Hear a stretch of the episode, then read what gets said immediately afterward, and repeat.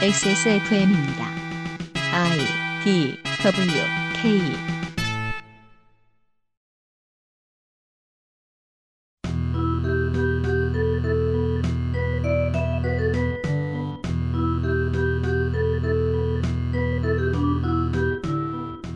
서울 10명, 경기 6명, 부산 5명, 경남 3명, 강원, 대구, 인천에 각 2명, 전북, 충남, 울산에 각 1명, 경기도지사와 제주특별자치도지사. 모여든 정치인의 지역만 놓고 해석하면 바른정당은 중도에서나 보던 대도시 지지 기반의 정당, 진보에서나 보던 지역 지지세에 대한 치우침이 적은 87체제 이후 가장 특이한 보수정당입니다. 사실은 친이계 정치인 모임에 지나지 않는데 과대평가하는 거 아니냐고요? 정치란 생물이니까 예상 밖의 진화를 보여줄지도 모르죠. XSFM 그것은 알기 싫다 특별기획 제19대 대통령 선거 데이터 센트럴 기호 4번 바른정당 유승민 후보를 만나보실 시간입니다.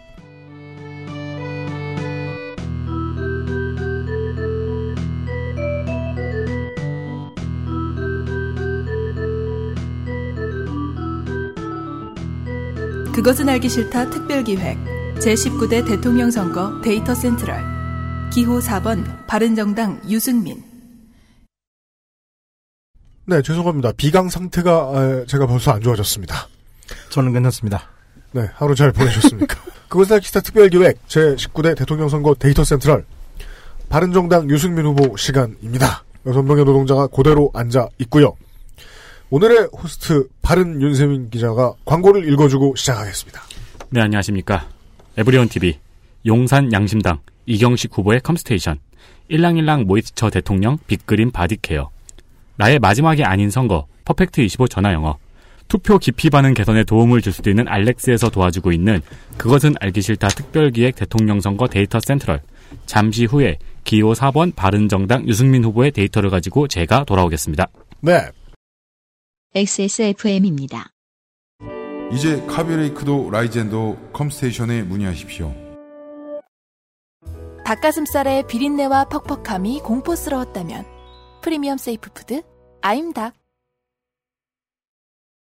며칠 전에 아임닭을 사러 들어갔는데요. 아, 고구마를 사러 갔는데요. 모바일 아임닭 앱에서 구매를 하면 어, 랜덤으로 아이폰 레드를 준대요. 우와! 아임닭에 그 아주 그 고약한 버릇이 있어요. 돈 자랑을 되게 좋아해요. 그죠. 128기가 줘도 될 걸 꼭 256기가를 줘요. 그건 금으로 만들지 않았나요? 그 그러면 못 쓰잖아요. 교통카드 붙여놓으면은 그 못 읽을 거요. 아, 그렇구나. 그러지 않나? 여튼 시간이 뭐차 얼마 안 남지 않았습니다. 아임닭 앱으로 구매를 하시면 아이폰 7 레드 256기가를 받을 수도 있습니다. 시간이 얼마나 남은 거예요? 4월 30일까지입니다. 듣자마자 고구마라도 하나 사십시오. 아이폰 레드를 쓴다고 새누리당 출신이라는 뜻은 아닙니다. 그럼요. 그래요? 노동당 출신일 수도 있습니다. 아, 기본 정보. 기호 4번 바른정당 유승민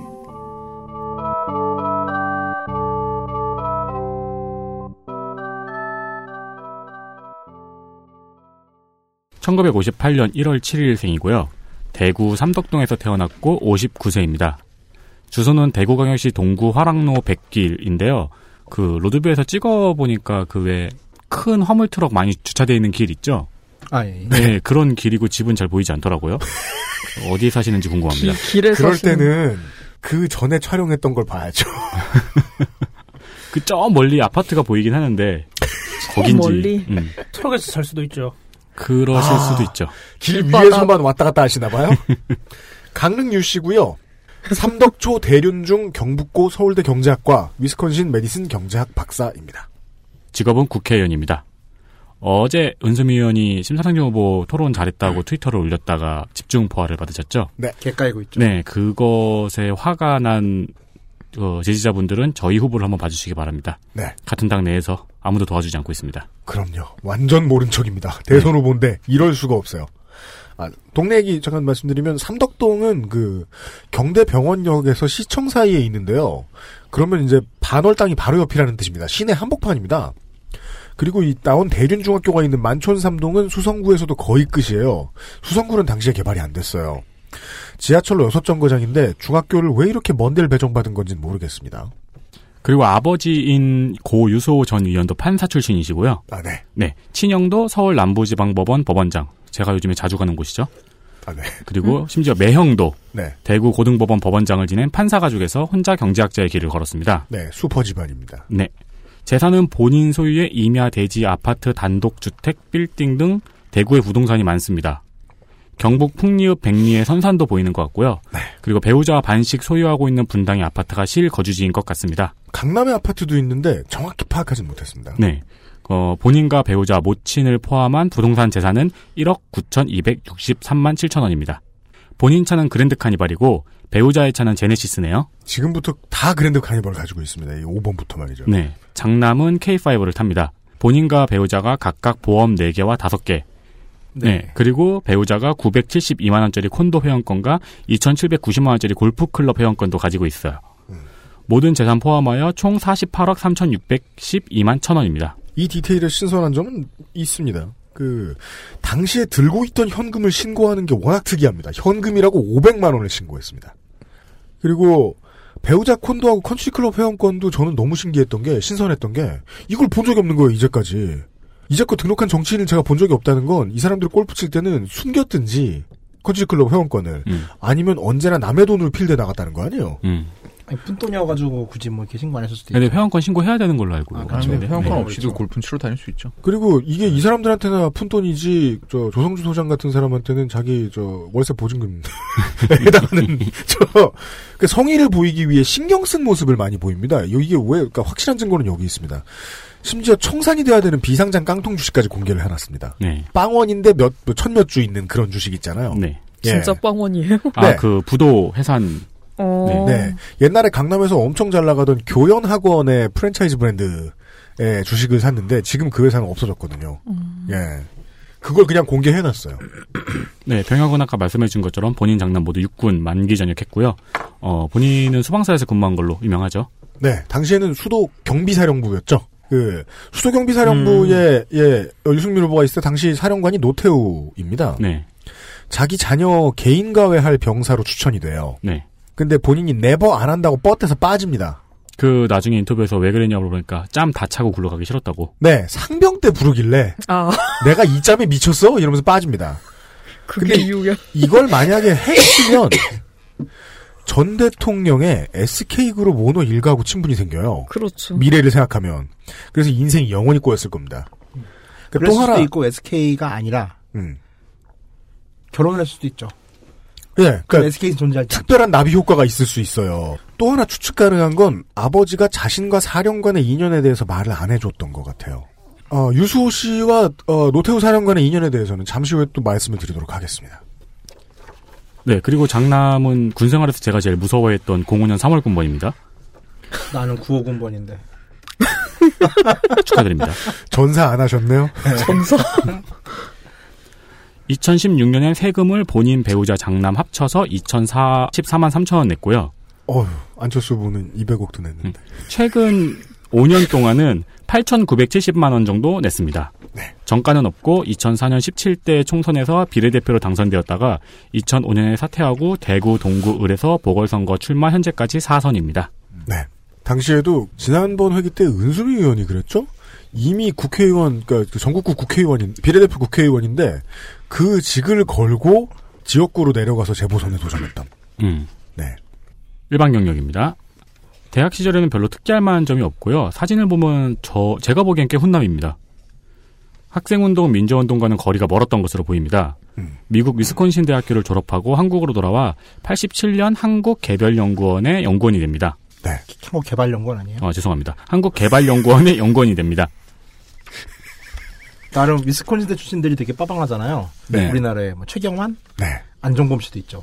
개별 연구원 멋진데요. 네. 왠지 되게 연구 활동을 네. 보장해 줄 것 같은 느낌. 재경부 장관 윤중현도 있고 네, 야당에는 김진표 씨도 있죠. 그렇습니다. 네.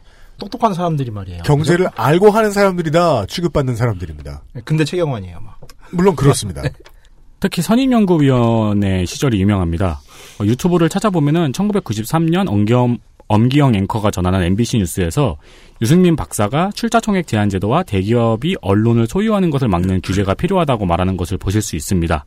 네. 그 외에도 기업의 문화발식 경영에 대한 비판이나 재벌개혁, 정경유착, 청산 등의 발언을 했던 것을 쉽게 찾아볼 수 있는데요. 네. 이게 지금이 아니고 90년대 중반이에요.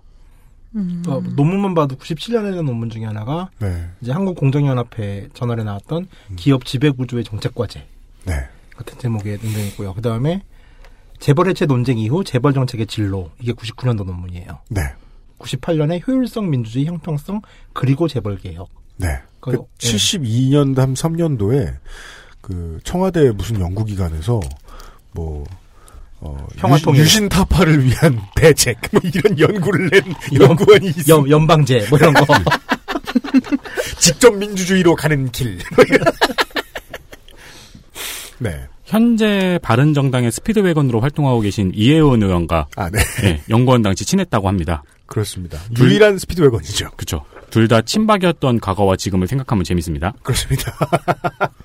1998년 대통령 자문 정책기획위원회 위원으로 활동하였습니다. 음. 어, 김대중 정권의 경제 정책에 대한 강도 높은 비판을 하는 많은 기사가 남아 있습니다. 당시의 발언을 하나 소개해 드리자면은 정부가 경쟁력의 본질에 대해서 얕게 이해하고 있고 독점의 폐해에 대해서 무관심하다. 또한 당시에 방한한 빌 클린턴 당시 미국 대통령 앞에서 김대중 정부와 미국 정부 그리고 국제기구에 대한 비판을 했다는 일화 등이 알려져 있습니다. 1999년 우리나라에서 최초로 이뤄진 예비 타당성 조사. 이 당시는 순천처럼 고속도로에 대한 예비 타당성 조사의 총괄 책임자였기도 합니다. 음. 고위직 및 선출직 커리어입니다.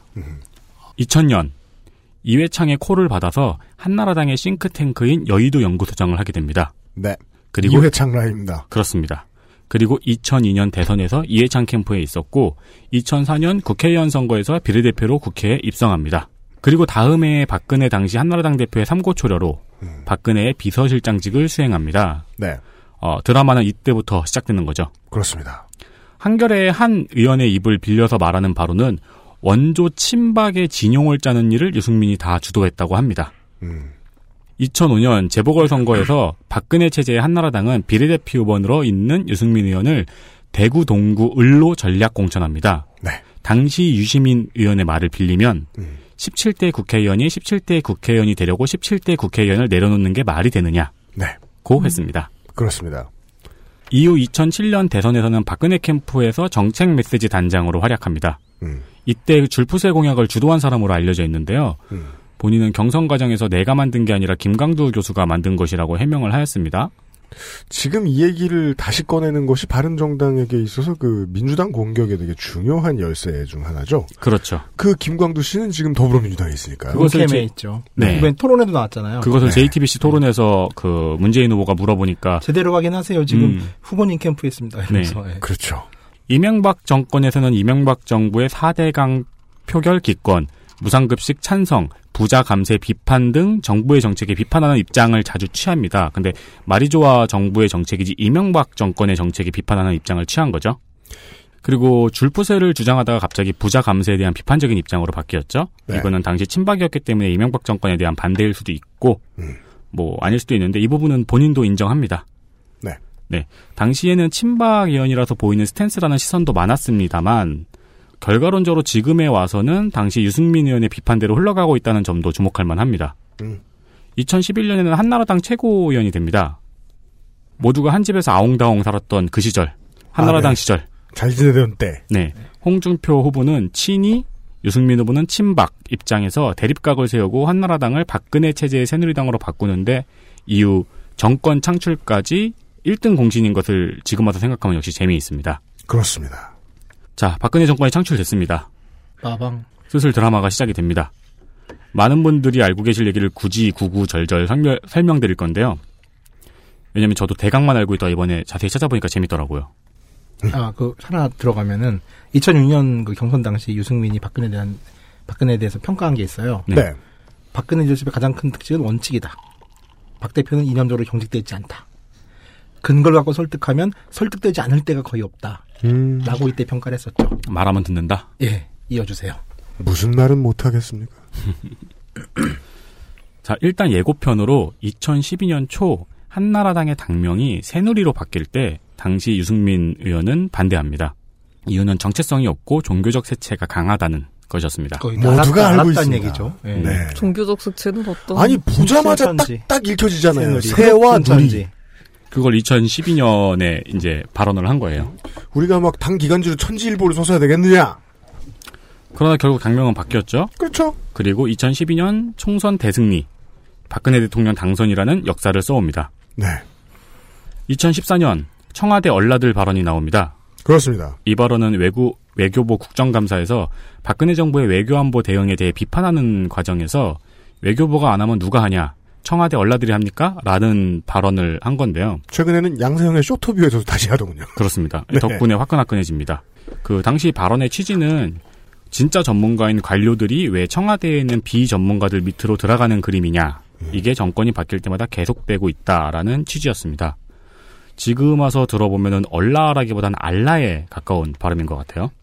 이슬람교 신자다. 알라. 그럴 수 있죠. 아, 인시알라. 네.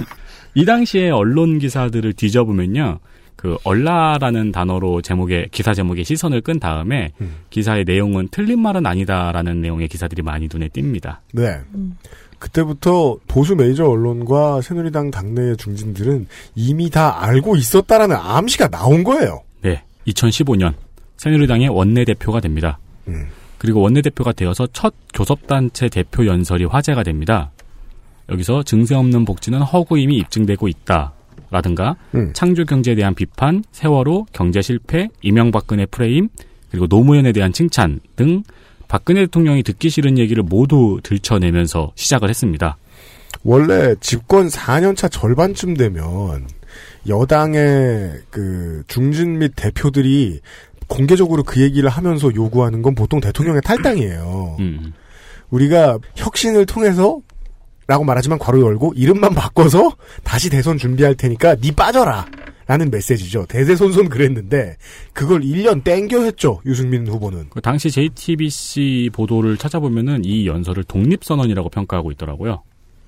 그리고 야당에서는 이 연설을 극찬합니다. 그렇습니다. 네, 지금의 심상정 후보는 어, 드디어 보수가 새로운 꿈을 시- 꾸기 시작했다는 트윗을 올리기도 했습니다. 그렇습니다. 그러나 진짜 폭탄은 2015년 6월 국회법 개정안으로 인해서 터집니다. 음. 2015년 여당은 공무원연금법을 가지고 갈등을 하고 한편으로는 세월호 특별법의 정부 시행령안 때문에 부글부글 끓고 있었습니다. 음. 어, 과감하게 요약해서 설명을 드리면은 세월호 특별법을 만들어서 올려놨더니 정부에서 시행령으로 캔슬기를 걸었다는 거죠. 네. 그래서 정부의 시행령에 국회가 이의를 제기할 수 있는 권한을 강화하는 국회법 개정안과 공무원 연금법을 둘이 세트로 합의를 하려 했던 것입니다. 네. 이를 박근혜 당시 대통령이 거부권을 행사합니다. 그렇습니다. 그리고 이를 합, 극한 대립. 그렇습니다. 그리고 이를 합의한 유승민 원내대표를 배신의 정치는 선거로 심판해 주셔야 한다며 저격합니다. 우리 당 원내대표 뽑지 말아주세요. 음. 이후 새누리당 내에서 약간 왁자지껄 요절, 복통막 이제 엎치락뒤치락 하더니 어, 대통령한테 약간 껄쩍지근한 사과를 하고 원내대표직을 사퇴합니다. 네. 음. 예, 흥미로운 거는 부친이었던 고 유소호 전 의원도 판사 시절에 그 박정희가 이 판결을 싫어합니다 때문에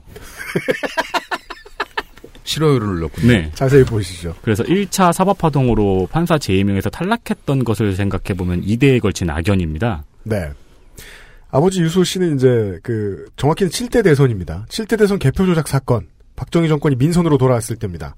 이때 주범에게 실형을 선고합니다. 멀쩡하게 판사질을 잘했다는 거죠. 이런 게 불법, 뭐, 이런 게 싫어서 박정희가 싫어를 누른 사건, 소위 제1차 사법파동의 희생자가 돼서 법복을 벗은 인물입니다. 문제는 그렇지만 이제 출신이 출신이라 경복고 동기들을 따라서 정치는 민정당에서 데뷔를 했다는 겁니다. 네. 3당 합당 이후에 TK 진영으로 상도동하고 거리가 있고 이후 정주영의 통일국민당에 활동하면서 초원복집 사건으로 대박 된소리를 맞죠. 이때 김기춘 공격수로 활약합니다. 하지만 결과가 좋지 않아서 다시 헤매다가 자민련의 창당 멤버가 됩니다. 그러니까 계속해서 그 메인 보스라고 사이가 안 좋아요. 일기 군부하고도 나빴고 김영삼계하고도 사이가 좋지 않았고 정치적 보스는 노태우, 이종찬, 정주영, 김종필 등으로 자주 바뀝니다. 큰 틀에서는 양심적이었는데 디테일에서는 특출나지 않았고, 그러니까 지향성보다는 사람을 따라 움직이는 행보를 보인 정치인입니다. 어, 유승민 후보의 아버지에 대한 간략한 소개도 같이 드릴 수 있었습니다. 그래서 어, 다시 이제 윤석열 기자가 얘기해주는 현재로 돌아오면 그래서 아버지가 아버지와 박정희의 인연과 유승민 후보와 박근혜 전 대통령의 인연을 묶어서 서명한 사람들이 있었죠. 생겨났죠. 그러나 아들 유승민 씨는 차기 대권 주자 지지율이 오르기 시작합니다. 팍팍 오르기 시작합니다. 네. 문제는 이때 올랐던 지지율도 쟤 참 괜찮은데 왜 안 사귀냐? 나는 안 사귈 거지만 네가 사귀어라. 네, 이런 식의 지지율이었다는 게 문제죠. 와닿네요. 슬픈 얘기죠. 적절합니다. 네. 제가 어제 떠들었죠. 네. 어, 쉐보레 실컷 빨다가 현기차 산다. 이 배신의 정치는 공천 배제로 심판합니다. 주호가 박근혜로 바뀌었어요. 네, 자기가 심판을 했어요 또. 네. 근데 그냥 공천을 딴 사람 주는 것도 아니고 아예 공천 발표를 안 해버립니다. 네. 당시 JTBC 보도에 따르면은 후보 등록이 시작된 이후에는 당적을 옮긴 사람은 후보 등록을 할 수 없으니까 음, 무소속 출마도 못하게 고사시키려는 작전을 설명합니다. 그렇습니다. 결국 유승민 후보는 마감 시한을 1시간 남겨놓고 새누리당을 탈당합니다. 음, 그러나 지역구는 대구, 동구, 을. 음. 아무리 디펜딩 챔피언이라고 하더라도 그 표가 유승민의 표인지 박근혜의 표인지 뚜껑을 열어보는 건 약간 위험한 일이죠. 하면 안 되는 일이죠. 네. 하지만 그때 당시에는 뭐 당선 확실한 사람 순위 2위였던 걸로 아는데요. 그거는 이 5초 뒤의 얘기인데요. 예. 새누리당에서 전략 공천을 하면은 유승민 후보가 살아남을 수 있을지는 장담할 수는 없는 상황에서 음, 이제 런닝맨 부산 영도편이 방송이 되죠. 그렇습니다. 그리고 그것도 방송되죠. 저기 사진 돌려줘. 그렇습니다. 너 왜 사진 반납하네. 네. 그 옥새를 갖고 튀어라 편이 방영이 되면서 음. 새누리당의 무공천을 획득합니다. 그 영도 다리 이렇게 김무성 전 대표가 김무성 의원이 보고 있는 사진 뒤에 이렇게 등 뒤에 김무성 이렇게 아직 아무도 안 뛴 거야. 안 뛰어서 옥세란 성공. 그 표정은 안 뛰어서 외로운 표정이었는데 아 분량 안 나온다. 네. 무소속으로 54.19% 투표율 중에 75.74% 득표로 당선됩니다. 네. 그러나 이때 새누리당은 총선에서 참패하죠. 음. 그리고 차기 대권 주자라는 글씨를 이마에 붙이고 돌아옵니다. 그렇습니다. 최순실 사태가 터지고 나서는 처음에는 탄핵을 반대하다가 이후에는 4월 퇴진과 상관없이 탄핵 표결에 찬성하고 표결 이후 잠깐 친박 의원들과 힘싸움을 벌이다가 12월 27일 탈당하고 1월 24일에 바른정당을 창당합니다. 네. 커리어는 여기까지고요. 어, 법안 발의 활동을 한번 살펴보겠습니다. 음. 20대 대표 발의 법은 8개입니다. 네. 현재는 100% 계류 상태고 어, 주로 이제 본인의 공약 관련 법안들입니다. 통과시킨 법은 없군요. 네, 올해 1월 30일에 고용보호법, 뭐 일부 개정 법률안, 남녀교육 평등, 일가정 양립 지원 등등의 법률안이고요. 어, 20대 상임위 출석률은 70.59%. 유승문 후보에겐 많은 일이 있었죠. 네. 그리고 현재 본회의 출석률은 58.70%. 2월부터는 대선 후보로서 활동을 했으니까요. 네. 그래서 20대는 큰 의미가 없는 것 같으니 19대 활동을 한번 살펴보겠습니다. 음. 사실 19대에도 유승민 후보에겐 여러 가지 일이 있긴 했는데 핑계를 많아요. 그렇죠. 뭐이 정도 생각을 해주긴 해줘야겠죠. 본회의 출석률 84.5%, 상임위 출석률 91.5%, 네. 대표 법안 발의는 13건입니다. 아 예. 이것은 그 당시에 다른 원내대표랑 비교해도 굉장히 저조한 성적이라고 합니다. 그렇습니다. 참고로 대한민국 국회 홈페이지에서 검색을 하면은 유승민 후보 국회의원의 그동안 대표 발의 법률안이 모두 나오는데 총 35건입니다. 음. 저희 조곰돌이 후보에 비해서 너무 성적이 안 좋은 것 아닙니까? 그렇죠. 유승민 후보 같은 경우 이제 우파한테 까이는 우파잖아요. 네. 그래서 이제 몇 명의 평가들을 좀 모아봤어요. 일단 조갑재가 이런 말을 했습니다. 유승민의 행동은 좌파적 운동권의 전형적인 모습을 보이고 있다. 전원책 썰전에 나와서 한 얘기예요. 지금껏 하신 말씀을 들어보면 유승민 의원은 좌파적 사고에 너무 젖어 있고 정의당 사회민주적인 사고를 가지고 있는 것 같다. 음. 그다음에 나경원 의원이 한 말입니다. 경제 노동 복지 부분의 좌클릭만이 개혁인 것처럼 포장되는 보내에서 우려를 금할 수가 없다. 라는 이야기를 뭐 했죠. 대체적으로 좋은 사람이라고 추천하는 것 같죠. 그렇습니다. 네. 아, 예. 19대 13건 법안 중에선 대한반영 폐기 3개, 임기 만료 폐기 8개, 폐기 하나, 철회 하나입니다. 그러나 굵직한 법안이 두 개 보입니다. 하나는 아까 말씀드린 국회법 일부 개정 법률안이었고요. 음. 다른 하나는 신문에서 많이 보이던 사회적 경제 기본 법안입니다. 사회적 경제 기본 법안이요. 네, 이는 유승민 후보가 19대에도 발의했고 20대에도 발의했던 약간 유승민 후보의 시그니처 법안이라고 할 수 있습니다. 간단하게 말씀드리면은 협동조합, 마을기업, 자활기업, 농어촌 공동체 회사 등을 사회적 경제 조직으로 정의하고 이들에 대해서 국가적인 지원을 하여 사회적 경제를 발전시킨다는 내용입니다. 서울시가 하고 있는 그 협동조합 지원 같은 거의 느낌도 비슷한데요. 듭니다. 네. 네, 그렇습니다. 지자체뿐만 아니고 중앙행정부처와 대통령 소속의 사회적 경제위원회까지 두고 공공기관에서 어, 사회적 경제기업 제품을 우선 구매한다는 등 여러 방면으로 지원한다는 내용입니다. 네. 이게 잘 되면은 한국의 FC 바르셀로나 같은 사회적 기업이 생길 수도 있겠죠. 음, 네, 협동조합이죠. 그리고 그냥 일자리뿐만 아니고 이제 장애인이나 노인 일자리 창출에도 좀 긍정적인 효과가 있을 수 있죠. 음. 20대에 발의했던 입법 정보를 들여다보면은 제안 이후에 시작부터 바로 양극화로 시작해요. 검색을 해보면은 각종 경제지에서 반대하는 기사나 사설을 많이 볼 수 있습니다. 네, 유승민 많이 반대합니다. 경제지는 그렇습니다. 특히 자유나 경제가 들어가는 단체도 보입니다. 자유경제원. 그렇게 말씀하시면 제가 보람이 없잖아요. 제가 원을 생각해냈잖아요. 시장 경제의 질서를 무너뜨리는 법안이라는 이유입니다. 만약에 내가 공기업의 원가를 납품하는 중소기업 사장이라면 반대할만 하겠죠? 근데 경제지에 나온 논설위원이나 연구위원님들의 사진들은 전부 다 사진 화질이 되게 안 좋아요. 논설위원 사진 중에서는 우리 손희상 선생의 사진이 참 화질과 표정이 가장 좋은 것 같아요. 정규제 무시하십니까? 그러니까 손희상 선생 그 화질 되게 좋은 사진 줬나봐. 피부도 짱이에요. 꼭 잘 나오게 해주십시오. 네. 이러면서 그런 좋나봐요. 그 사진 속의 표정은 본 적이 없는 것 같은데. 맞아요. 대선 기간의 안보에 대해서 많은 이야기를 하고 있고 음. 문재인 후보에게도 지적을 많이 합니다. 네. 이게 그냥 그러는 건 아니고요. 8년간의 국방위원회 활동이 있었습니다. 음. 19대 국회 전반기에는 국방위, 국방위원장으로도 재직을 했고요. 당시 국방위원회 활동에 대한 평가와 국정감사에서 평가는 늘 높았습니다. 19대 국방위원회 활동을 했던 김강진 전 의원의 증언에 따르면은 네. 간식을 매우 잘 챙겨준다고 합니다.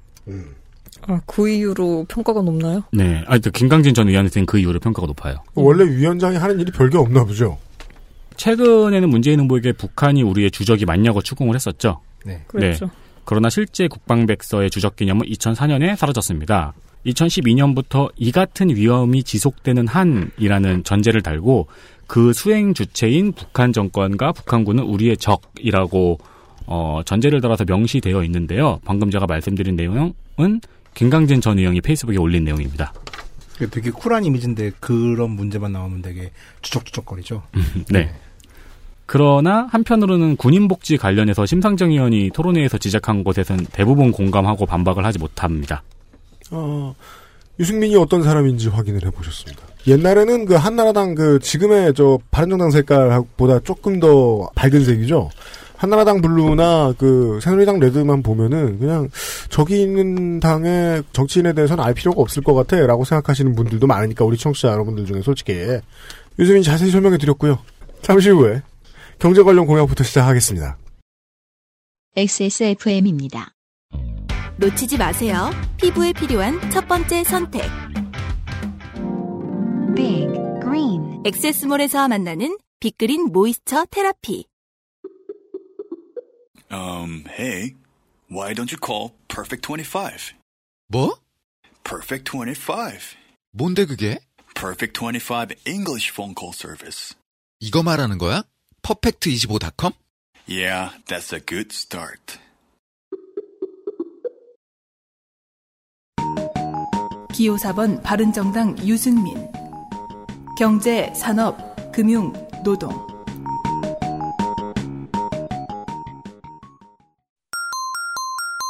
대기업.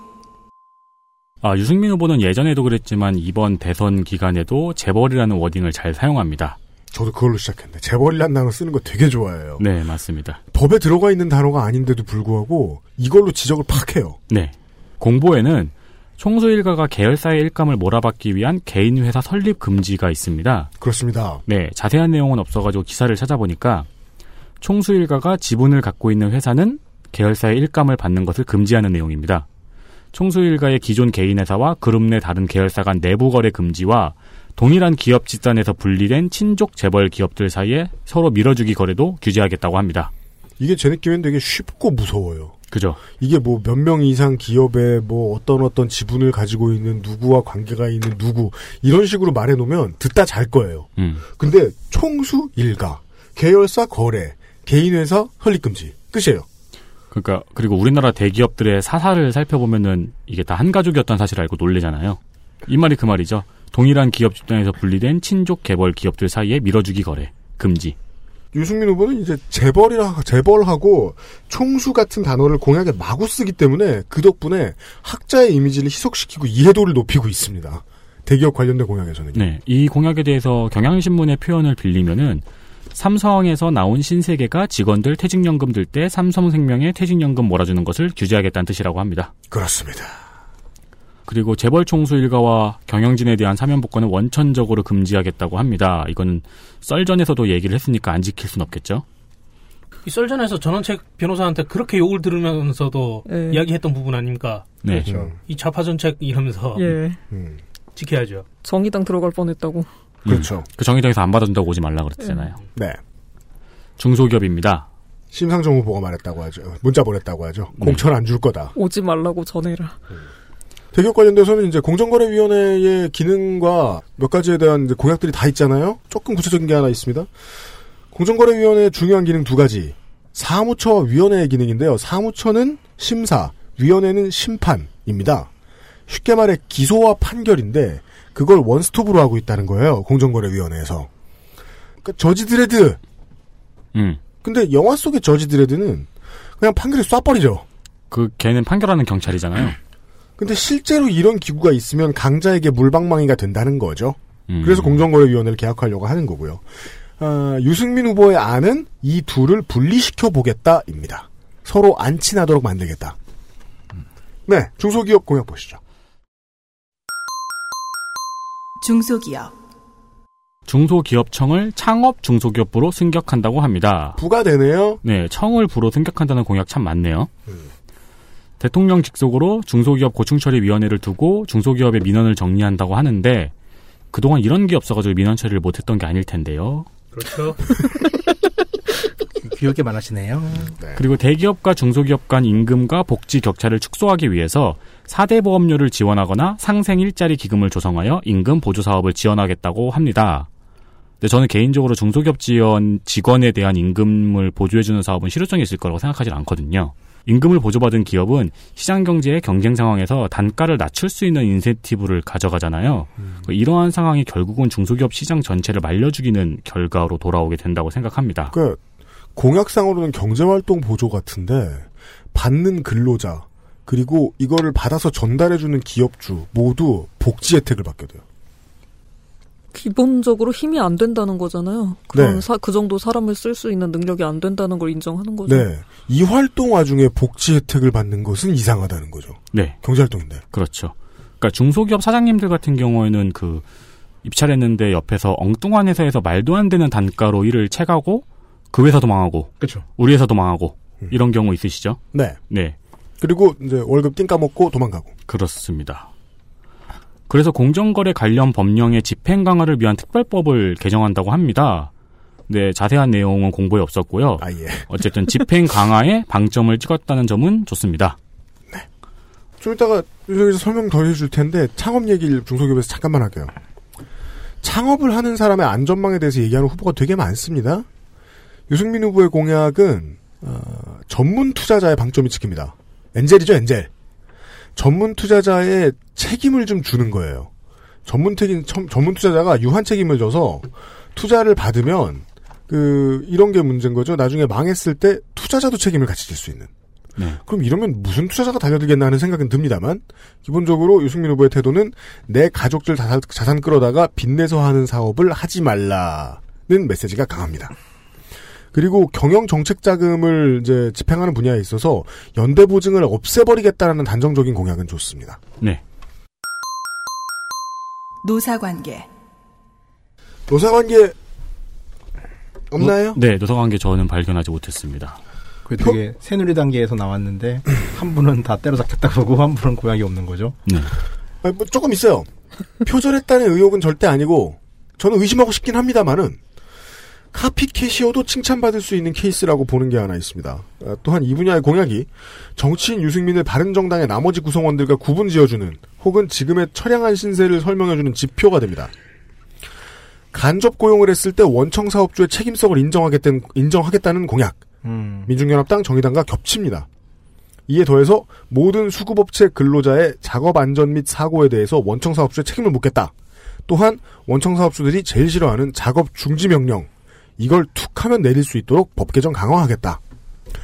근데 이제 다 읽어보니까 전체적으로 이걸 구체화해서 공약화해줄 브레인과 인력이 없다는 생각이 들어요. 네. 이게 무슨 그 중고차를 사오는 잘 사오는 딜러가 있는데 그거를 그 닦고 조이고 기름칠 해줄 팀이나 시설이 없달까요? 음. 그런 느낌이 좀 들어요. 유승민 후보의 공약에 대한 총평 중에 하나입니다, 이게. 공약화로서는 부족하다는 생각이 드는데도 배려를 안 했다거나 고민을 안 했다거나 그래 보이진 않아요, 또. 네. 이게 내일 만나실 안철수 후보의 공약집하고 조금, 공약하고 조금 다른. 그 저희 후보는요. 일단 읽을 때 문장 구성이 좀 이상해요. 그런 게 좀 있어요. 내일을 기대해 주십시오. 저희는 모두 헤맬 것입니다. 저는 예언합니다. 예요. 그러니까 배려하고 고민한 흔적이 없느냐 하면 또 그건 아닌 것 같은 거예요. 제 감상은 읊는 집에서 열심히 하느라 욕봤다 정도입니다. 음. 어, 애썼다는 건 저도 동감해요. 네. 금융 공약이 없는 거 아닙니까 혹시? 금융, 네.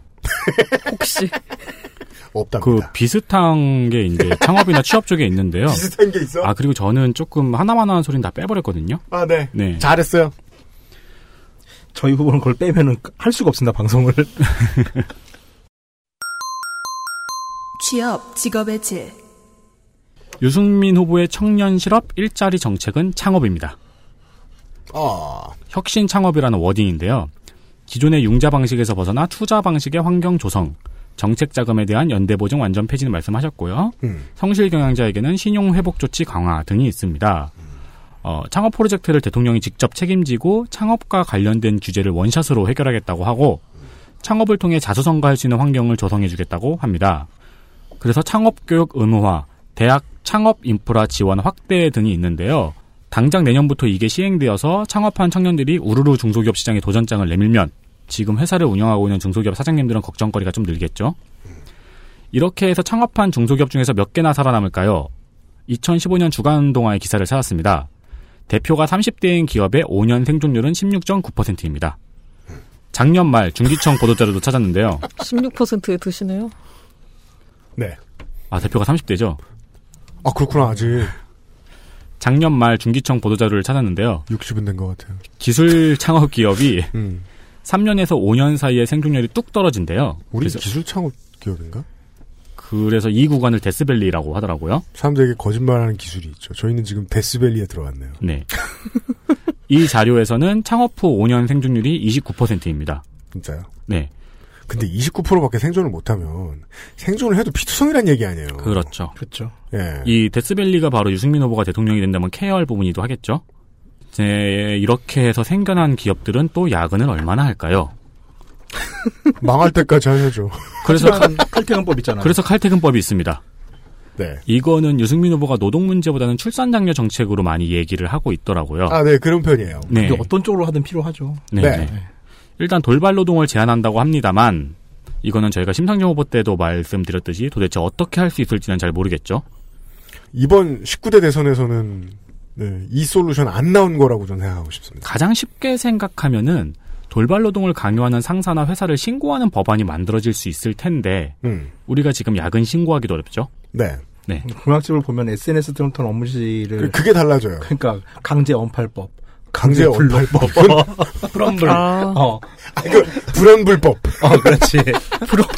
개인적으로 좀 아쉬, 불록 안 하면 처벌받고. 아쉬움이 있는 게 이 워딩 자체를 칼퇴근이라고 했다는 게 좀 저는 좀 아쉽네요. 네. 네. 그냥 정상 퇴근이거든요. 이거. 그렇죠. 그렇죠. 음. 오히려 칼퇴근이라는 단어를 씀으로써 실제적으로 그렇죠. 정상 퇴근하는 사람들에게 눈치를 주게 되는 음. 이런 워딩이라서 저는 좀 그렇습니다. 아, 정치적으로 계산이 부족한 워딩이군요. 네. 그 듣고 보니까. 조금 늦게 하면 무딩 칼퇴근. 네. 죄송합니다. 네. 그리고 최소 휴식 시간 제도가 있습니다. 이거는 내일 말씀드릴 안철수 후보도 비슷한 게 있는데요. 일반적으로는 11시간, 취약점 부모의 경우는 12시간, 임신 여성의 경우는 13시간. 퇴근하고 이 정도 시간을 최소 휴식을 해야 된다는 제도이죠. 사례로 EU를 듭니다. EU의 경우에 이런, 겨- 이렇게 도입하고 있는 국가들이 대다수다. 네. 새벽 4시까지 야근하고 집에 가서 샤워만 한 다음에 다시 정시 출근하는 현상을 없애려는 의도로 보이는데요. 네. 어차피 고객사는 9시 10분부터 카톡도 하고 전화도 하겠죠. 그렇죠. 그리고 그 이전에 우리는 야근 수당도 못 받고 있잖아요. 출근 도장 찍히는 걸 네트워크로 시켜가지고서 이게 중앙노동청으로 넘어가는 거죠. 네. 그러니까 멀고 멀다. 이게 지금 이런 걸 정말 당장 실행하겠다고 하면 중소기업들이 느낄 공포는 김영란법 앞에선 기자들의 공포보다 배는 될 것이다라고 그렇습니다. 여겨집니다. 그 내가 출근을 하든 말든 내 핸드폰은 울려요 고객사한테 고객사한테 온 전화로 음. 그런 보강은 있어요. 연결 차단권의 경우에 그 유승민 후보가 지적하고 있는 포인트는 회사 업무 연락을 끊을 권한을 법적으로 근로자에게 주겠다라는 얘기를 해요. 방비책으로 유킴이 내민 것은 또한 할증 임금이 있죠. 이게 얼마나 잔인하냐면 집에 가서라도 상사가 메시지 보낼까봐 메시지 대기했다. 네. 그 증거가 있으면 초과 근로 시간에 산입시키겠다는 겁니다. 네 네. 그 증거를 어떻게 확인? 문자 같은 거 오죠 몇 시까지 대기해라는 문자 같은 거 오는 경우 있죠 아니면은 어, 확인했는데 너 그냥 자라는 문자 왔으면 그것도 대기했다는 증거죠 그렇게나 이제 괴로운 법은 자기도 모르게 찔릴까봐 두려워서 준수하는 스타일의 법이거든요. 그렇죠 예. 알고 넣은 것 같기도 하고. 네 근데 어쨌든 우리는 야근 수당도 못 받고 있는 현실입니다 하지만 이 법이 생기면은 노동자가 회사랑 싸울 때 할 말이 하나 늘어나겠다는 생각은 합니다 그렇습니까? 네그 그 일단은 해고 위험이나 이런 상태에서 걸고 넘어질 수 있는 게 많아진다는 그렇죠 얘기니까. 법적으로 내가 조금 더 유리해질 수 있죠 그렇죠. 음, 음. 위에 창업 공약으로 인해서 창업하신 분들은 이 법 유념하시기 바랍니다 네. 아, 그리고 기업에게 근로시간 기록 및 보존 의무를 부과하는 공약도 있는데요. 그렇습니다. 이건 정말 필요합니다. 음. 지금 야근수당 때문에 맘먹고 회사랑 싸우시는 분 중에 그 야근했던 증거가 없어가지고 좌절하시는 분들 굉장히 많거든요. 음. 물론 회사에는 출퇴근 기록부가 있겠죠. 지문을 찍고 들어가니까. 네. 하지만 자꾸 폐기하고 없다 그러죠. 그, 그거를 중로이랑 연결시키면 된다니까. 요 그렇죠. 네. 그러니까 이거를 지금은 기록 및 보존하는 의무가 부과되는 거예요. 그럼 이제 제출 의무도 생기겠죠. 네. 실효성이 있었으면 좋겠습니다. 아 좋겠다 꼼꼼해서 공약 씨. 너무 대놓고 그렇게. 내일을 불안해하고 계세요? 참고로 저희 XSFM은 선거 기간에는 야근도 있고 돌발 노동도 있고 어, 하지만 전체적인 노동 환경과 보상이 충분하기 때문에 큰 불만은 없습니다. 그렇게 말하라고 시킨 거예요? 아니요, 제가 어, 왜 고민, 마녀님이 이번에는 빨리 입금 안 되냐요. 큰 고민 끝에 쓴 거예요. 아니, 일하기도 전에 돈을 달라는 거 아니야? 그땐 그랬잖아. 빨리의 개념이 너무 작년에- 빠른 거 아니에요? 아, 작년에 꼼꼼 시작했어요. 아, 선입금 했지. 아 그래요? 난 아니었던 것 같은데. 요구 받았어요. 중간에 들어오셨잖아요. 투덜투덜거려가지고 나는. 아 어쨌든 여기 다 포럭내는? 네. 어쨌든 여기 앉아 있는 분들은 음, 일찍이든 늦게든 그 갈려나간 보상을 받고 있습니다. 그 저기 아, 성실 경영 평가라는 게 있습니다. 이게 창업 얘기해줬던 얘기 있어요 나중에? 아니 없어요. 네. 없어요. 그 윤석민이 창업 얘기해줘가지고 거기에 관련된 건데요. 사업을 실패한 중소기업 경영인 네. 이거 되게 지금 그 안철수 후보나 안캠이나 저 유캠이 생각하는 되게 중요한 자산이에요. 회사 산업을 위해서도 그렇고. 어, 이 사람이 범죄나 비위 때문에 망한 게 아니라는 걸 평가해서 창업 다시 할 때 혜택을 주기 위해 생긴 겁니다. 있습니다. 바로 지지난주에 기재부가 이 성실경영 평가를 간소화한다는 발표를 했습니다. 발표 내용과 무관하게 무섭지 않습니까, 여러분? 다음 달이면 새 정권인데 이런 중요한 걸 막 하고 있습니다. 사드만 몰래 넣는 게 아닙니다, 지금. 아무튼 유일호 부총리의 발표 내용에 따르면 성실 경영을 하고도 망했다고 평가되는 기업주는 75%까지 기존 채무를 감면해 준다는 겁니다. 유승민 후보는 집권하면 이 상황을 10분 활용할 것으로 보입니다. 저임금 근로자의 체불된 임금을 국가가 먼저 지급해주는 제도가 있습니다. 계속 만나보실 겁니다. 저희도 이거 지금. 있습니다. 어제도 만났고 내일도 만납니다. 그 현재 체당금 제도보다는 좀 간단했으면 좋겠네요. 그렇습니다. 그리고 뭐 최저임금 미준수 징벌적 배상제도 이거 내가 왜, 넣- 왜 넣었을까요? 다 있는 건데. 그렇게 말입니다. 네. 그 그리 림편 없잖아요. 그- 없나요? 아직 확실히 모르겠는데. 저희 있기를 것도 없는데요. 뭐 모레를 기대하세요. 근데 이게 이름은 칼퇴근법이잖아요. 네. 근데 아까도 계속 말씀드린 것처럼 법의 실효성이나 그리고 포괄임금제에 대한 내용은 없습니다. 자영업, 자영업입니다. 네. 앞으로도 비슷하겠지만 심상정 후보와도 비슷합니다. 전원책 변호사가 떠올리네요. 좌파 정책 아닙니까 이거? 골목상권 진입규제 프랜차이즈 계약 연한 연장 사회민주, 사회민주. 임대차 계약갱신 10년이 공정위 전속 고발권 폐지 집단소송 징벌적 손해배상 구내식당 주 1회 휴업 카드 우대 수수료 매출 기준액 상향입니다. 자, 그 저도 어저께 공약집 보면서요. 내가 잘못 보고 있나라고 네. 계속 생각이 들더라고요. 거의 똑같아요. 네. 네. 거의 똑같아요. 네. 각 후보가 인정한 바죠. 예. 네. 네. 그뭐 힘내라 유승민까지 했잖아요. 그래서 박세호라 어, 유승민. 박세호라 유승민. 그러니까 유승민 후보도 부끄러워하지 않, 전혀 부끄러워하지 않는 상황인 게, 이게 맞는데 어떡하냐 분위기죠? 유승민 후보 측의, 유승민 캠프 음. 측의 얘기는. 그냥 건조 있는 학자 느낌이 좀 있죠. 네. 사람이. 예. 이게 맞는데 어쩌라고, 입니다. 그냥 젠트리피케이션 뭐 규제라고 쓰고 넘어간 후보도 있지 않나요?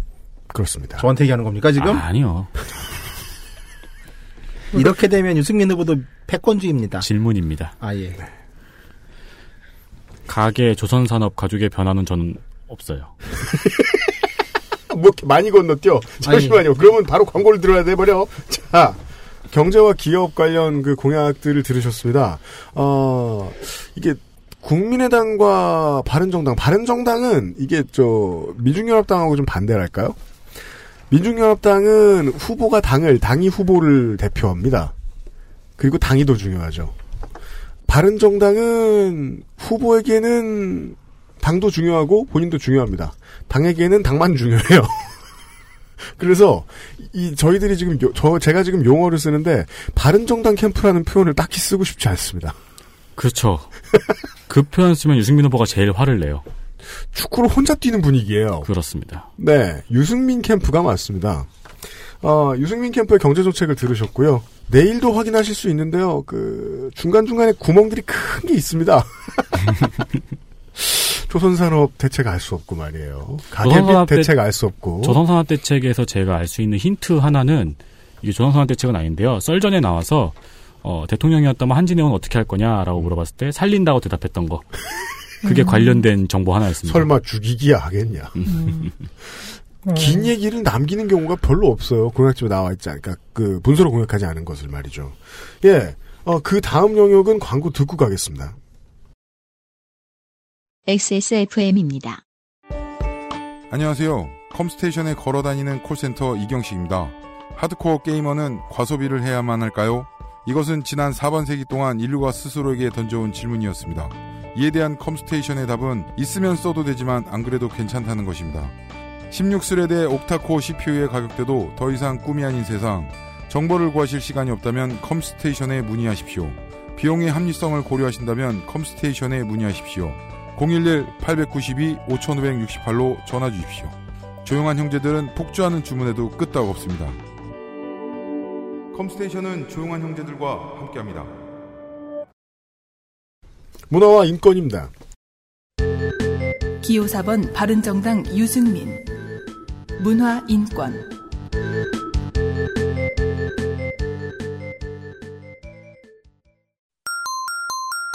장애인 장애인 공약이 그 선관위에 올라온 공보 안에 없습니다. 아 예, 이게 장애인의 날에 선거운동을 하러 가서 한 말인 것 같습니다. 대통령 직속 장애인 특별위원회 설립, 장애인 의무 고용률 5% 달성, 장애인 연금 수급 대상자 소득 하위 80% 확대, 기초급여액 10%까지 인상. 입니다. 네. 아직 영혼을 느끼지 못하겠습니다. 네, 너무 많이 건너뛴 것 같아서 억지로 집어넣었어요. 아 일하려고. 성평등도 비슷해요. 네, 성평등 홍준표 후보와 유승민 후보의 공통점은 음. 어, 선관위에 올라온 공보에서 컨트롤 F 치고 성평등을 검색하면 안 나온다는 겁니다. 아 네, 4월 25일에 한국 여성의 단체 협의회에 열린 간담회에 참석해서 말을 했네요. 뭐래요? 저희도 여- 여기 끌려갔는데. 그죠? 네. 여가부 폐지입니다. 그래서 어. 시민단체가 하는 일이 되게 중요하다니까 멱살 잡고 끌고 가야 말을 해. 여가부 폐지요. 근데 이게 이제 여성단체 협의회에 가서 얘기를 한 거잖아요. 그러니까 이제 여가가, 여가부가 필요 없어서 폐지한 게 아니고, 현재 여가부가 힘이 너무 없으니까, 어, 각계 부처에 배분해가지고 더 확실하게 일을 할 수 있도록 하겠다. 맞아요, 그렇게 얘기했던 것 같습니다. 네. 그 장점이 어찌됐건 지금 1등하는 후보가 음. 그래도 이런 데서 부르면 잘 나가잖아요. 토론에도 나가고. 네, 그러니까 뻗칠 수가 없는 거예요. 1등 후보가 이러니까. 음. 그러니까 1등 후보가 안 뻗친다는 그- 그건 되게 중요한 것 같아요. 네, 지난번 같은 1등 후보가 뻗쳐버리니까 다 뻗치잖아요. 그죠. 예. 그렇습니다. 그리고, 어, 어, 나, 나 문재인 칭찬했어요. 성범죄를 저지르면 초범이라도 잊지 강력, 않겠습니다. 성범죄를 저지르면 초범이라도 강력하게 처벌하는 원스트라이크 아웃제, 대통령 직속 국가 양성평등위원회라는 말을 했는데요. 네, 이거 제가 여러 가지 경로로 검색을 해봤는데 다 양성평등이라는 워딩으로 나왔습니다. 음, 뭘 하는지도 나오나요? 아니요. 알겠습니다. 중요한 걸 제가 질문한 것 같아요. 성소수자 공약입니다. 네. 성소수자 없습니다. 감사합니다. 자, 신문 많이 보셔서 아시죠? 저희들은 간단하게 이렇게만 얘기합시다.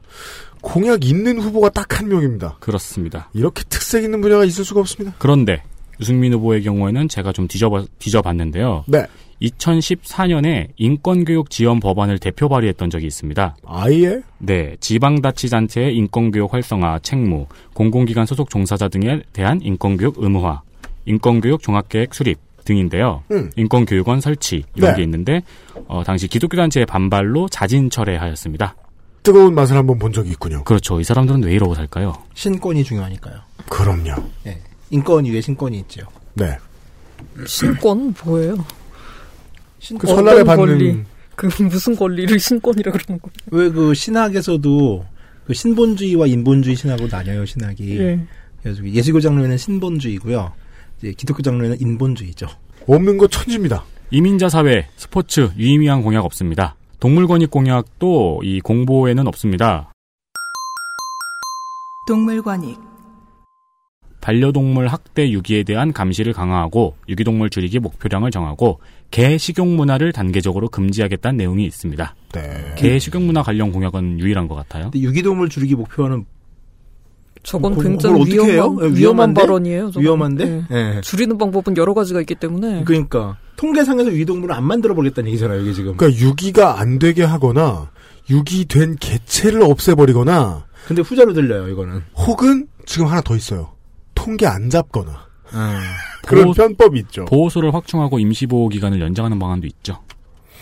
그건 안 쓰였었죠. 아니요. 그것도 유기동물 카운팅은 되죠. 그렇군요. 예, 그러니까 예. 그러면 이런 워딩을 쓰면 안 되는 예. 거고요. 어, 그쵸, 네, 그쵸, 법으로 그쵸. 카운팅을 해야 유기동물 보호소에 돈을 줄 군가가 생기니까요, 국가가. 감정 노동자 보호 없습니다. 그러니까 보호를 안 하겠다는 건 아닌데, 공약은 없습니다. 네, 뭐 진심으로 그러니까 알아주시기 바랍니다. 미처 생각하지 못한 거죠. 영유아 보육입니다. 아, 네, 고수 거기까지 왔어? 네, 아, 맞다. 이 얘기 한번 아, 하고 빠르다. 싶은데. 네, 이게 그러니까 복지가 보편화되면서 네. 이 복지 공약들은 사실 다 있어요. 그러니까 네, 이거 공약을 크게 보면 이제 가치에 대한 공약하고 복지에 대한 공약을 나눌 수가 있는데 네. 가치에 대한 공약이 되게 무시되고 있어요. 이번 대선의 가장 큰 특징 중에 하나고 근데 정파를 막론하고 복지에 대한 공약이 되게 강화되고 있는데 이거를 진보의 확대를 볼 것인가에 대해서는 저는 약간 회의적이에요. 그러니까 약간 이건 거야. 그러니까 현금 장치인 거, 현금 잔치인 거죠.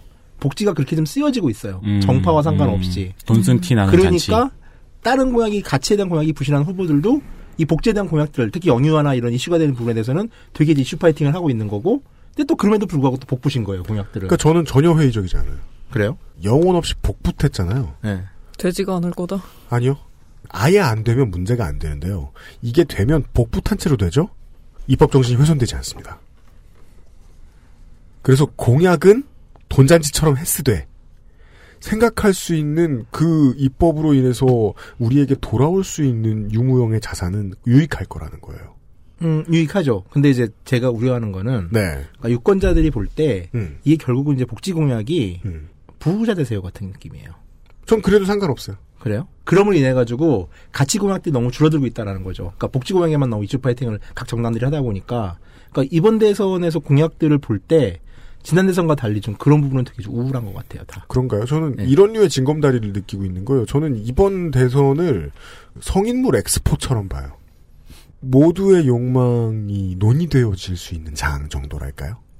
부자 예. 빼고 부장산 부자 빼고. 그러니까 진검다리를 말씀하고 계시고 환타님은 다음 도를 말씀하고 계신 거 아닌가요? 네. 음, 그렇죠. 그리고 그 그 원래 다음 걱정이 많아요. 그리고 그 다음 갈 길이 인권이 되도록 하자면 음흠. 진보 정당이 움직이면 된다는 거죠. 어 이거 선거 운동. 그러면 저희가 받겠다. 아 예. 대연정. 자, 죄송합니다. 말 끊어서. 교육 복지입니다. 기호 4번 바른정당 유승민 교육, 보육, 복지, 의료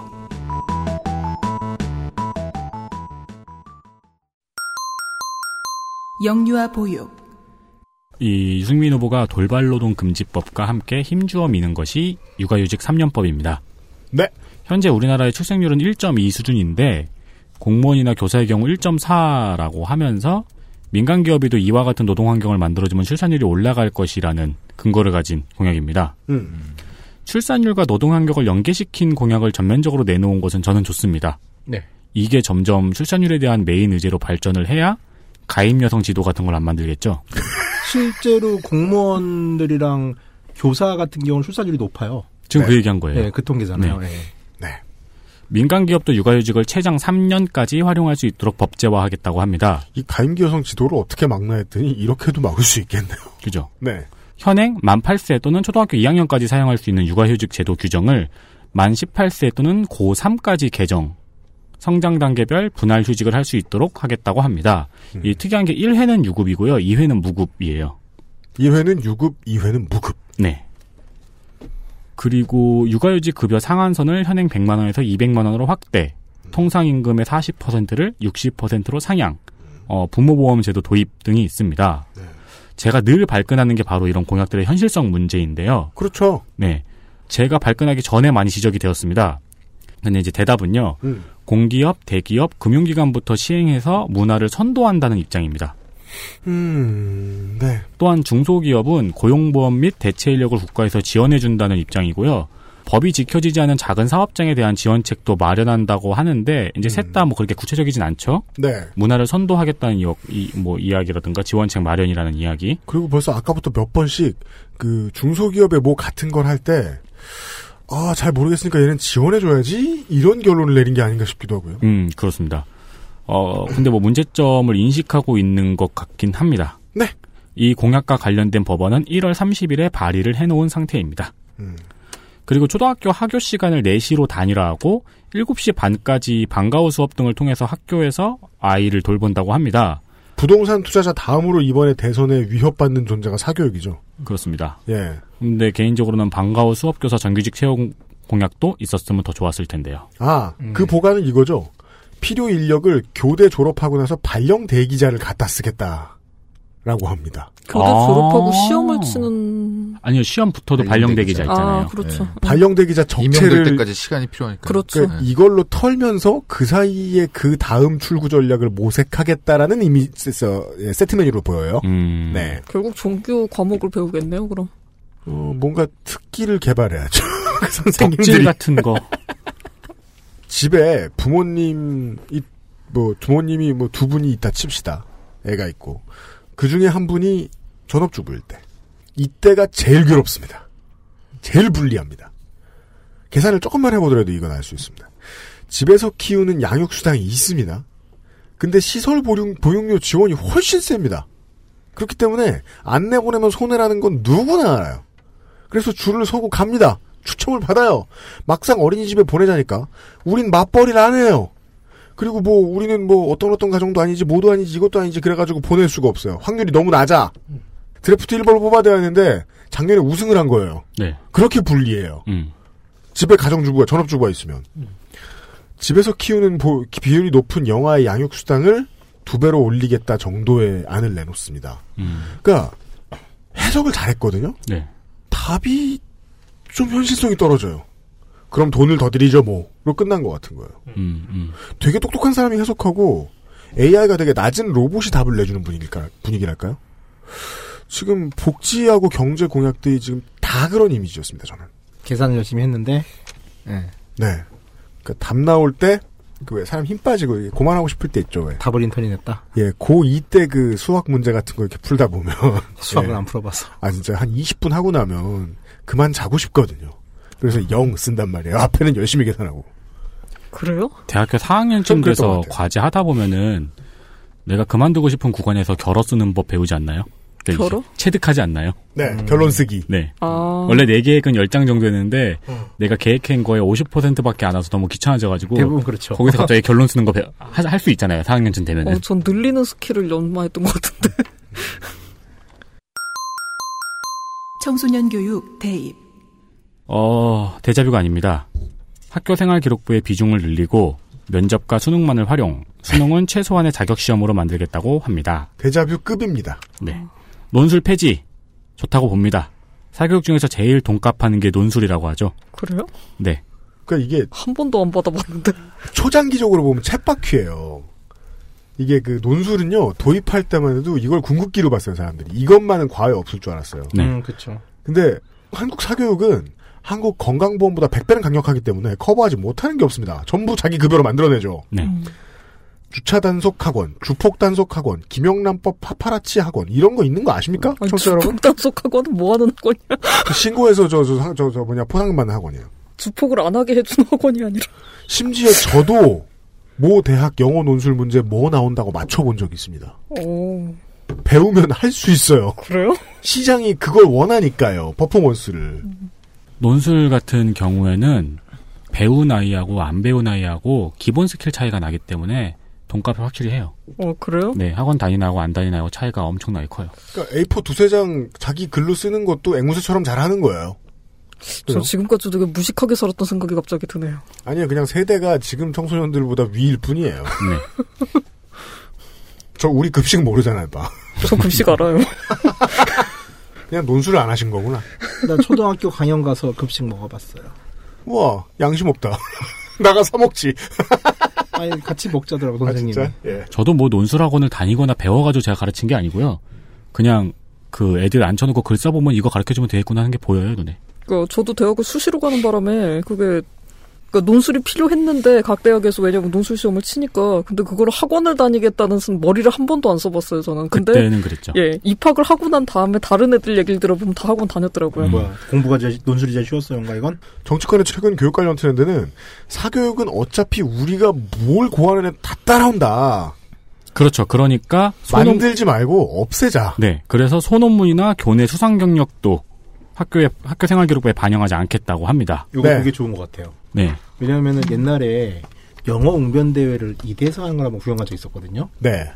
중학생이 뭐 나미비아의 기근과 소말리아의 인권 문제 이런 걸 가지고 영어로 웅변을 하는데 아 영어 웅변 대였구나.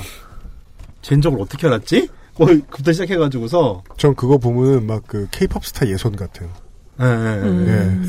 그러니까 그건 정말 돈을 꼬라박지 않으면 못 나온 얘기들이거든요. 네. 예. 예. 음, 그렇죠.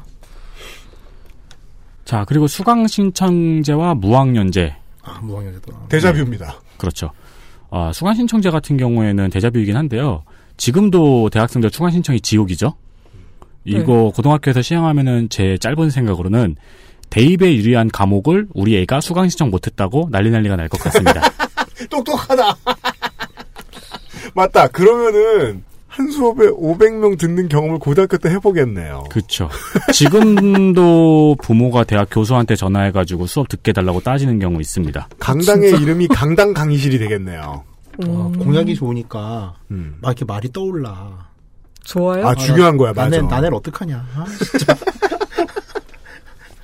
맞아. 대선 데이터 센터를 방송의 퀄리티를 정해주는 건 우리가 아니에요. 후보예요 후보. 후보야. 캠프야 어, 이게- 캠프. 이게 말을 말같이 만들어 놓으니까 연상이 음. 돼. 참고로 저는 수강 신청의 왕이었습니다. 아, 예. 어, 그 신발 좀 비법 좀. 사서 달라고. 돈을 줄 테니까. 아, 그 비법은 아무리 설명해줘도 못 따라하잖아요. 그래요? 그런가? 저는 그랬어요. 저는 거, 아 그리고 그게 있어요. 제일 사람들이 이제 열리자마자 제일 먼저 신청하는 게 사양, 사이버 강의거든요. 네. 학생들이. 네. 근데 저는 그때 그걸 만드는 일을 하고 있어가지고요. 네. 그건 신청을 안 했죠. 아. 그러니까 그 사이에 인기 있는 걸 먼저 신청할 수가 있었죠. 그 참, 그건 비법이 아니잖아요. 만드는 일을 하시면 되죠. 우회법이죠. 사이버 강의를 포기하는 법이지. 근데 우리 이제 그거 수강할 일 없잖아요. 네. 그러게요. 서울 사이버대가 갈지. 아 고등학교도 이거 되면은 수강 신청자 되면 사이버 강의 생길 수 있죠. 음. 그리고 이제 토론, 실험, 체험, 팀 프로젝트 등은 어, 학교를 졸업하신 지 너무 오래되신 것 같습니다. 팀 프로젝트 같은 경우에는 하게 되면은 음. 학생들이 공산주의에 대한 반감이 늘어나는 안보 교육의 일환이 되겠죠. 그런가요? 재밌네. 지금도 수행 평가할 예. 때 PPT 할 줄 아는 애들 죽어난대요. 안보 교육 맞아요. 어, 좀 PPT 해주면 다른 거 다 빼줘서 PPT 했는데. 그래서 그나마 이제 이것도 좀 불안하긴 하지만 그 내신 시험에서 객관식을 점점 더 줄여 나가겠다라고 이야기를 하거든요. 예. 아주 위험하네요, 그건. 근데 이거는 이제 대학 내신 논술 시험하고는 또 얘기가 달라요. 대학 논술 시험은 갈 수 있는 대학교가 몇 개 없기 때문에 기출 문제가 있거든요. 근데 선생님별 기출 문제는 사교육이 따라가기 좀 힘들 것 같거든요, 제 생각엔. 뭐 좀 두고 봐야 될 문제입니다만. 그리고 자유학기제를 자유학년제로 확대한다고 합니다. 현재 자유학기제는 이거 설명을 좀 드릴게요. 박근혜 정부의 공약으로 2016년부터 시행됐던 제도입니다. 음. 지금 중학교에서만 시행되고 있고요. 네. 이게 무슨 내용이냐면은 한 학기를 골라서 그 학기에는 시험을 안 보는 겁니다. 그리고 아. 예, 그 대신에 이제 진로 체험이나 뭐 독서 토론, 연극, 동아리 활동 뭐 이것저것 체험 수업이 진행이 되는 거고 그리고 이제 평가는 수행 평가로 시행이 되는 겁니다. 이게 어 중학교의 여섯 개 학기 중에서 어느 학기를 자유 학기로 할지는 교장이 선택해서 운영을 하거든요. 음. 근데 현재 비판점은 그 자유학기제로 운영되는 학교의 교육과정에 대한 준비가 미비하다는 비판이 있습니다. 그러니까 시험 안 보고 이제 대체 수업으로 활동 수업 같은 걸 해야 되는데 네. 그거에 대한 커리큘럼은 별도로 없다는 거죠. 아, 별도로 없다 상태일 때 조금 진전해서 별도로 만들어 놓으면 그 처음에 별도로 만들어 놓은 커리큘럼 개쓰레기인데. 네. 그리고 이제 이제 교사들은 이 부분이 걱정이고요. 네. 근데 이제 학부모님들은 다른 게 걱정입니다. 뭡니까? 수행평가? 실제 학부모들에게 들어보니까 이 자유학기를 이제 교장이 선택해서 결정할 수 있다고 네. 했잖아요. 언제 할지. 1학년 1학기로 할지 3학년 2학기로 할지에 대해 의견이 분분합니다. 어, 이게 둘로 갈리는데요. 가난한 동네는 1학년 1학기에 하고요. 부자 동네는 3학년 2학기에 하는 걸 선호한다고 합니다. What? 이유가 있나요? 고등학교에 올라가기 전에 공부를 많이 해야 되잖아요. 음. 가난한 동네는 1학년 1학기에 이걸 네. 빨리 해버리는 걸 선호하고요. 부자 동네 같은 경우에는 3학년 2학기에 이걸 하면은 사교육을 집중적으로 시킬 수 있는 절호의 기회가 되는 거죠. 저희가 고대 생물이라 이런 걸 직접 안 해봐가지고 정확치 않습니다. 그렇죠. 너 되게 잘한다. 네, 물어봤어요. 저 주변의 학부모한테. 네. 주변의 학부모. 그러니까 이것도 좀 말이 정확해야 주변 학부모한테 물어보지. 아, 참. 근데 이게 그 교육 정책은 그 사실은 시장 탐방하기 정치인들이 시장 탐방하기 되게 좋거든요. 어디 있는 어떤 소비자를 쿡 찔러서 물어봐도 답에 가까운 얘기를 해줄 가능성이 되게 높은 분야예요. 이게 학부모가 목마른 건 다 똑같거든요. 네. 예. 그리고 그 이번 대선 공약 중에 특이점이 있는데 그 인공지능과 빅데이터를 공약에 한 군데씩 다 숨겨놨어요. 그러니까 원리를 찾아라처럼 공보를 보신 다음에 인공지능과 빅데이터를 찾아보세요. 하나씩은 꼭 있어요. 그러니까 원리가 있을 곳은 꼭 거긴 아니잖아요. 그렇죠. 네. 랜덤이란 뜻이라는 겁니다. 네. 어, 유승민 후보 같은 경우는 여기 있습니다. 인공지능과 빅데이터를 이용한 지능형 학습 지원 시스템을 도입하겠다고 합니다. 이거 시리 아니야, 시리. 조금 나은 게 뭐냐면은 기계가 공부를 시켜준다. 이게 조금 나은 게 이게 미국의 사례를 벤치마킹 한대요. 그렇게 하면은 개발 기간 3년에 10억 정도 들 거라고 하네요. 싸네요. 네. 교육 제도를 법제화시켜서 자주자주 바뀌지 않게 하겠다고 합니다. 저희 후보 견제하는 건가요, 지금? 그렇죠. 그렇다고 해서 저 안캠이 매년 바꾸겠습니다. 이렇게 말한 건 아닙니다. 이게 실제로 그 토론하면서 그 유승민 후보가 그 안철수 후보한테 그 학제 개편 관련해가지고 괴롭히죠. 예, 네, 맞아요. 굉장히 괴롭혔었죠. 예. 내일 그러니까 되게- 방송 기대되네요. 아니, 그게, 그 뭐 이제 저희 후보긴 한데, 저희 후보도 이게 깊이 생각한 것 같진 않아요. 그냥 이게 이제 되게 튀잖아요. 어쨌든 갑자기 변하면은. 그렇죠. 이렇게 했는데, 이제 저런 이제 KDI 출신이 들이댈지 몰랐던 거죠. 노인복지, 노인 정액제 정액 기준 상향, 본인 부담률 완화가 있습니다. 네. 노인 정액제가 뭔지를 찾아봤습니다. 음. 저희는 노인이 아니니까요. 죄송합니다만. 그렇습니다. 65세 이상인 환자가 외래로 내원의 진료와 처치를 받았을 때 진료비가 15,000원 이내일 경우에는 본인 부담금을 1,500원만 내도 되는 아. 제도입니다. 10%. 요거 때문에 그 저 노인분들이 아침에 눈 뜨시면은 이제 식사하시고 음. 바로 재활의학과로 출근.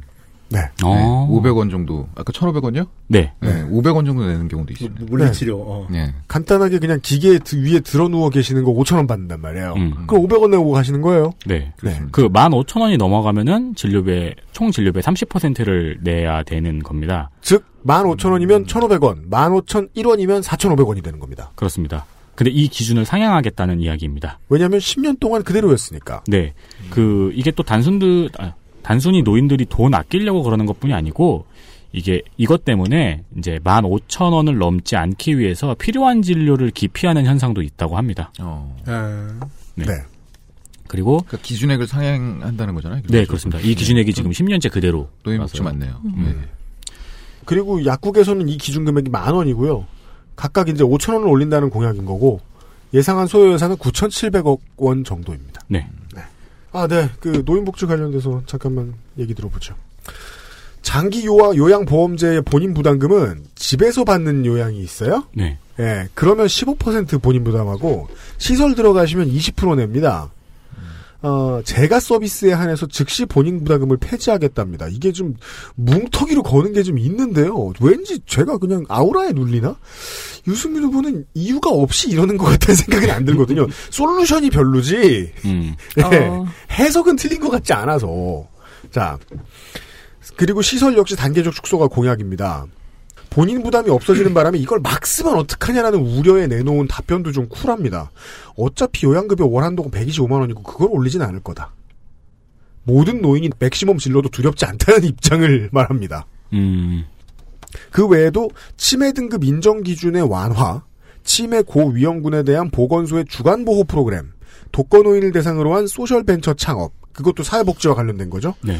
이런 것들은 누가 고민했는지 고민을 좀 한 흔적이 보입니다. 다른 곳에서 베끼지 않았기 때문에. 그 독거노인과 관련된 사회적 지원 같은 경우에는 그 유승민 씨 커리어 유승민 유승민 후보 커리어에서 제가 말씀드린 그 사회적 기업 지원법 어, 기본법하고 연관이 되는 공약이죠. 네. 그 많은 그 다른 후보로 가면 정부가 다 하겠다는 부분을 사회적 기업으로 넘기려는 생각을 많이 해요. 네. 네. 국민연금, 지금 이게 당연히 될 텐데 왜 얘기가 안 나오지 싶은 거는 국민연금 부과대상 소득 상한선을 인상하겠다는 얘기예요. 예를 들어 청취자 여러분들이 뭐 자영업자든지 뭐 방금 승진했어요. 근데 고지서에 434만 원이 찍혀 나와요. 어, 나 월급 이거보다 더 받는데? 라는 생각이 들었는데 어, 아무도 몰라주니까 가만히 있어야지 이러고 계시면 바보입니다. 그게 상한선이기 때문이죠. 육캠이 되면 많이 올라가서 지킬 겁니다. 그러니까 이게 되게 중요한 그 재원 마련 방법 중에 하나입니다. 네. 상한선을 높이고 거기에 등급을 신설하는 정도입니다. 근데 더 이제 그 다른 후보 측에서 좀 유승민 후보더러 뭐라고 하는 거는 유승민 후보가 지적하는 문제의식은 10년 넘게 꾸준히 국민연금 낸 사람을 받는 연금도 기초생활보장 생계급여 평균보다 적다. 그래서 국민연금을 받는데도 기초생활보장자가 나온다. 이건 비합니다. 그래서 국민연금 최저액을 그 영- 최저연금액을 기초생활보장 생계급여보다 높고 최저임금보다 낮은 선에 설정하겠다고 합니다. 그럼 그게 35만 원에서 135만 원 사이예요. 아마 80만 원 잡을 텐데 그러면 지금보다 두 배가 넘는 거죠. 네. 그걸 상한선을 높이는 걸로 벌충하겠다는데 쉬울진 모르겠어요. 전문가들의 지적은 이겁니다. 이걸 이렇게나 선심을 쓸 거면 최소한 기초노령연금을 폐지해야 되는 거 아니냐. 음. 예, 그런 의견도 있습니다. 의료입니다. 의료, 자유면상 PD님이 좋아하는 의료입니다. 그렇습니다. 비급여를 포함한 건강보험의 본인 부담률을 20%까지 낮추고 음. 본인 부담 상한제를 확대하며 건강보험 보장률을 현행 63.2%에서 80%까지 확대한다고 합니다. 네. 80 숫자도 똑같아요. 아, 그렇구나. 음. 그렇구나. 그리고 산후조리 비용을 300만 원까지 지원한다고 합니다. 어, 요 얘기 처음 들어보는데? 있었어요? 산후조리 비용이요? 네. 이재명이 있었죠 옛날에. 아니, 옛날에. 이재명을 외쳤습니까, 여기서. 네. 요즘, 요즘에는 그 산후조리원은 다 가잖아요. 거의 이제 이제는. 필수죠. 네, 네. 필수적으로 가기 때문에 평범한 시설의 조리원이 한 2주 정도 있는데 한 250만 원 정도 드는 것 그러니까 같아요. 이게 지금 최저가 네. 기준이죠 300만 원이라는. 예. 그러니까 뭐 이건 참 서울은 250 없지 않아요? 경기도는 좀 있는 것 같던데. 서울은 뭐 한 300만 원 그죠. 음. 예, 그쯤 되는 것 같아요. 예. 아휴 이것도 예. 주거입니다. 주가. 기호 4번 바른정당 유승민, 주거, 유승민 후보의 주거 공약은 1, 2인 가구의 소형주택입니다. 아, 공공분양주택 최대 50% 이상을 1, 2인 가구에 우선 공급하고 1, 2인 가구가 그 실거주 목적으로 60제곱미터 이하의 소형주택을 구입하거나 분양하면은 취득세를 전역, 전액 면제해준다고 합니다. 그리고 대출금리도 인하해주고요. 임대주택도 소형입니다. 청년층이나 1, 2인 가구에게 20, 2022년까지 15만 호를 공급, 그리고 이제 주변의 80% 시세로 청년 및 신혼부부 취약계층에게 임대한다고 합니다. 월 20만 원의 주택 바우처를 3년간 지급한다는 얘기도 있습니다. 네, 그리고 공공 실버주택도 5천 가구 공급한다고 합니다. 또한 박근혜 정권에서 사라진 민간 소형주택 건설 의무를 부활시키고 빈집과 대형주택을 두 개 이상의 소형주택으로 분할하여 리모델링이나 재건축한다고 합니다. 이 약간 집이 세균처럼 번식하는 게 상상이 되죠. 근데 그 벽은 좀 잘 세웠으면 좋겠어요. 쪼개기 한다는 거 아니에요? 그렇습니다. 근데 이게 그 부동산 업자들이 말하는 쪼개기는 그냥 슬레이트판 하나 되는 건데 음, 그렇죠. 시멘트를 좀 됐으면 좋겠다. 근데 임대주택을 주변 시세 80%라는 건 되게 비싼 거예요. 네. 왜냐하면 지금 그럼요. LH에서 하는 거에 비해서 말도 안 되게 비싼 거예요. 이거. 네. 예.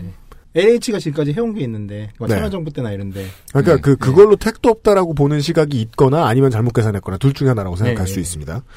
저는 재건축 관련해가지고 좀 드릴 말씀이 있는데요.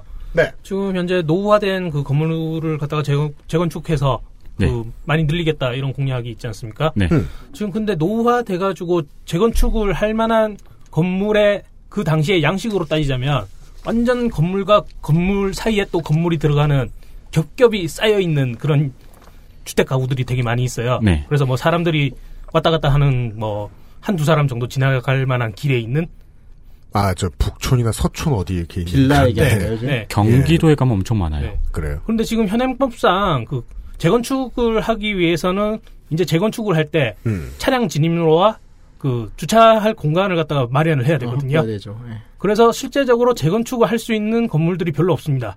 음. 음. 그래서 제가 보기에는 이것을 재건축에 관련된 관련 법을 바꾸거나 음. 아니면은 재개발 각이다.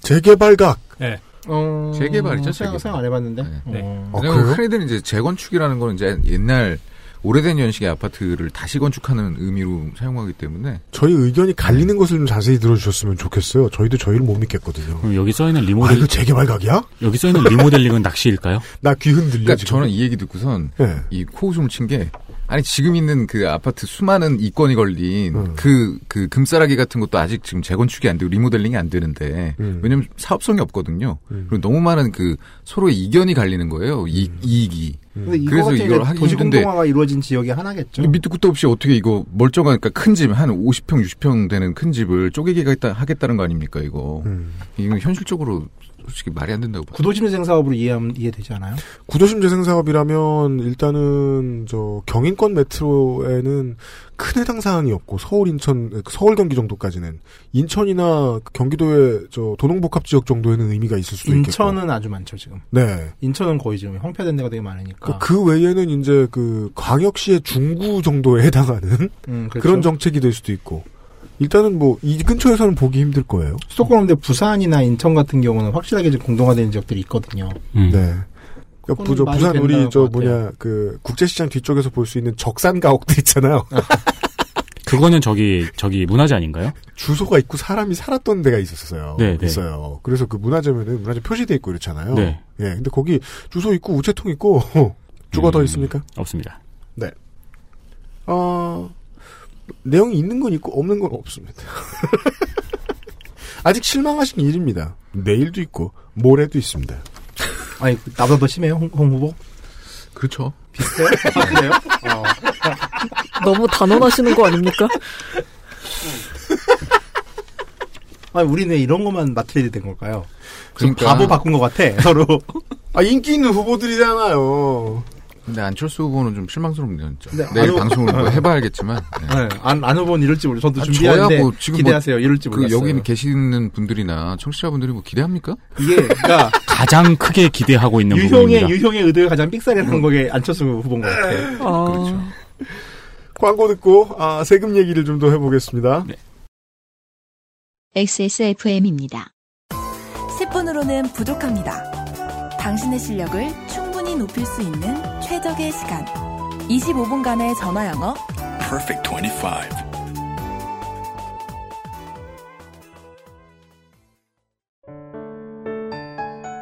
면역 과민 반응 개선용 건강 기능 식품 알렉스. 면역 과민 반응 개선 기능으로 국내 최초 식약처 개별 인정을 받았습니다. 써보신 분들의 반응을 알아보세요.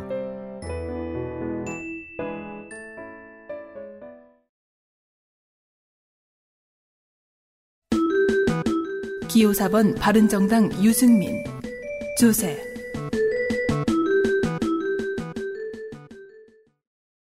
네. 세금을 어떻게 걷는답니까? 아, 유승민 후보의 조세 시그니처가 중부담 중복지입니다. 아, 이거 내일 왠지 만날 것 같습니다. 네. 그러나 그 공보에서는 이 단어가 재원 조달 방법에만 써 있고 음. 증세와 관련된 공약은 보이지 않아서 어, 썰전을 봤습니다. 썰전이 재밌죠.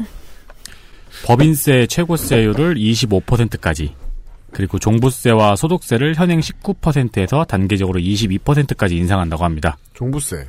네. 되게 용기 있는 거죠, 사실. 종부세 들고 나온 후보는 없어요. 그렇습니다. 종부세 유산당도 없을걸요? 그러니까 이런이 지금 바른정당의 성격에 대해서 인트로에서 말씀드렸잖아요. TK세보다 강남세가 더 센 당입니다. 크, 의원들이 등을 돌릴 만하다. 재산세도 인상하고요. 네. 또 그리고 중요한 키워드가 바로 국민 개세주의입니다. 뭐? 하고 싶은 드립이 많으시죠? 네. 그 뜻이 아니잖아요. 국개주. 이 국민 개세주의는 네. 강조하지 또- 마세요. 발음을 또 그렇게 하지 마세요. 국민 개세주의는 지금 소득이 있는 사람들 중에서 그 근로소득세를 면제받는 비율이 45%가 넘었다고 하네요. 그죠. 네, 그래서 소득이 있는 곳에 세금이 있어야 한다고 어, 비록 5천 원, 만 원이라도 세금을 내야 한다는 그러한 입장입니다. 그러니까 근대 시절에 국민개 병을 해서 그러니까 근로소득세 면세 범위를 낮추겠죠? 아, 그리고 기자 초청 토론회에서 그 부가세에 대해서 물어봤거든요. 근데 이에 대해서 유승민 후보의 입장은 어, 부가세는 1%만 올려도 세수가 엄청 늘어나지만 음. 잘못하면 없는 사람이 더 내게 된다면서 이 부가세는 최후의 보루로 남겨놓고 최후에 건드리겠다는 입장입니다. 왜냐하면 그 물건별 부가세를 따로 저 지정을 해놔도 그걸 한 번 한 다음에 그 섬세하게 바꾸는 일을 안 해요. 그 섬세하게 바꾸는 일을 이제 썰전에서 전원책 변호사가 어 뭐 사치품에 대해서만 이렇게 이렇게 하면 되지 않느냐라고 이제 질문을 했는데 근데 국정하는 입장에서는 해봤는데 안 된다라는 답이 나온단 말이에요. 음. 요즘 어떤 어떤 자동차가 요즘 어떤 어떤 TV가 무슨 사치품이냐. 근데 그거 그 십자가 매는 사람 없으니까 안 바꾼다. 네. 아니 뭐 옛날에 술- 그래가지고 세금 없어지니까 가전제품 뭐 빨리 사면 안 되고 나중에 사라고 이런 적도 있었죠. 90년대. 되게 느리고 실제 세상을 이해하지 못한다는 거예요. 그러니까 아끼는 그- 사치죠. 우리나라 그러니까 사람한테. 물건마다 세금 요율을 바, 꿔다한다는 거는 생각보다 시장에 엄청난 영향을 미친단 말이죠. 마치 설탕세처럼. 그리고 지금 설탕세. 지금 들어보니까 그러네요. 이 사치품의 기준이 시대에 따라서 굉장히 빠르게 변하네요. 그렇죠. 6개월에 한 번 바꿔도 네. 시원치 않은데 그 노동력을 들이는 것도 낭비라는 거예요. 그렇죠. 제 입장에서는 카본 자전거 같은 경우에 몇 년 전만 해도 500만 원 선이었는데 지금 한 200만 원이면 사거든요. 네. 그렇죠. 중국의 힘이죠. 네. 카본이 싸진 거는. 음. 그리고 이제 그게 있죠. 그러니까 정품이 있는데 계속 중국에서 좀 짭이 나오는 세상인데 음. 그것도 아주 비슷하게. 네. 그럼 그 상황에서 이걸 어떻게 판단을 할 거라는 거죠. 네. 세금을 먹이는 게 있어서 그러니까 품목별 판단이 의미가 없어진 시대인 거죠. 시대 자체가. 그 지금 우리는 심리적으로 알고 있단 말이에요. 일부 레고 시리즈는 사치품이다. 그렇죠. 일부 레고 시 근데 그걸 국가가 알아채기까지 시간이 됐나 오래 걸린다는 걸 이제 우린 이해한다는 거죠. 그 뭘 레고까지 가세요? 신발이 있는데. 아, 그죠. 기호 4번 바른정당 유승민 외교 국방 안보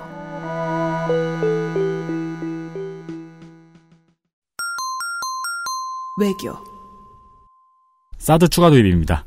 뭐? 이거 국방 아니에요? 이건 국방? 외교 국방 뭐 외교 안보. 외교도 되죠. 어. 네. 그러니까 사드 추가 도입인데요. 이거 가지고 이제 중국과의 관계를 당연히 물어봤죠. 그러니까 이제 당당하게 나가면 된다는 입장입니다. 아. 사드가 너무 많으면 뭐라고 못할 것이다. 음.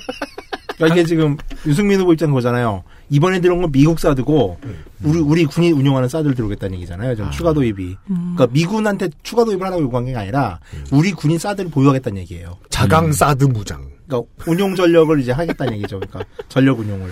불과 며칠 전에 이제 성주의 어, 새벽 인스톨 사건을 보았기 때문에 네. 인스톨 이게 좀 인스톨이지. 철없이 들립니다.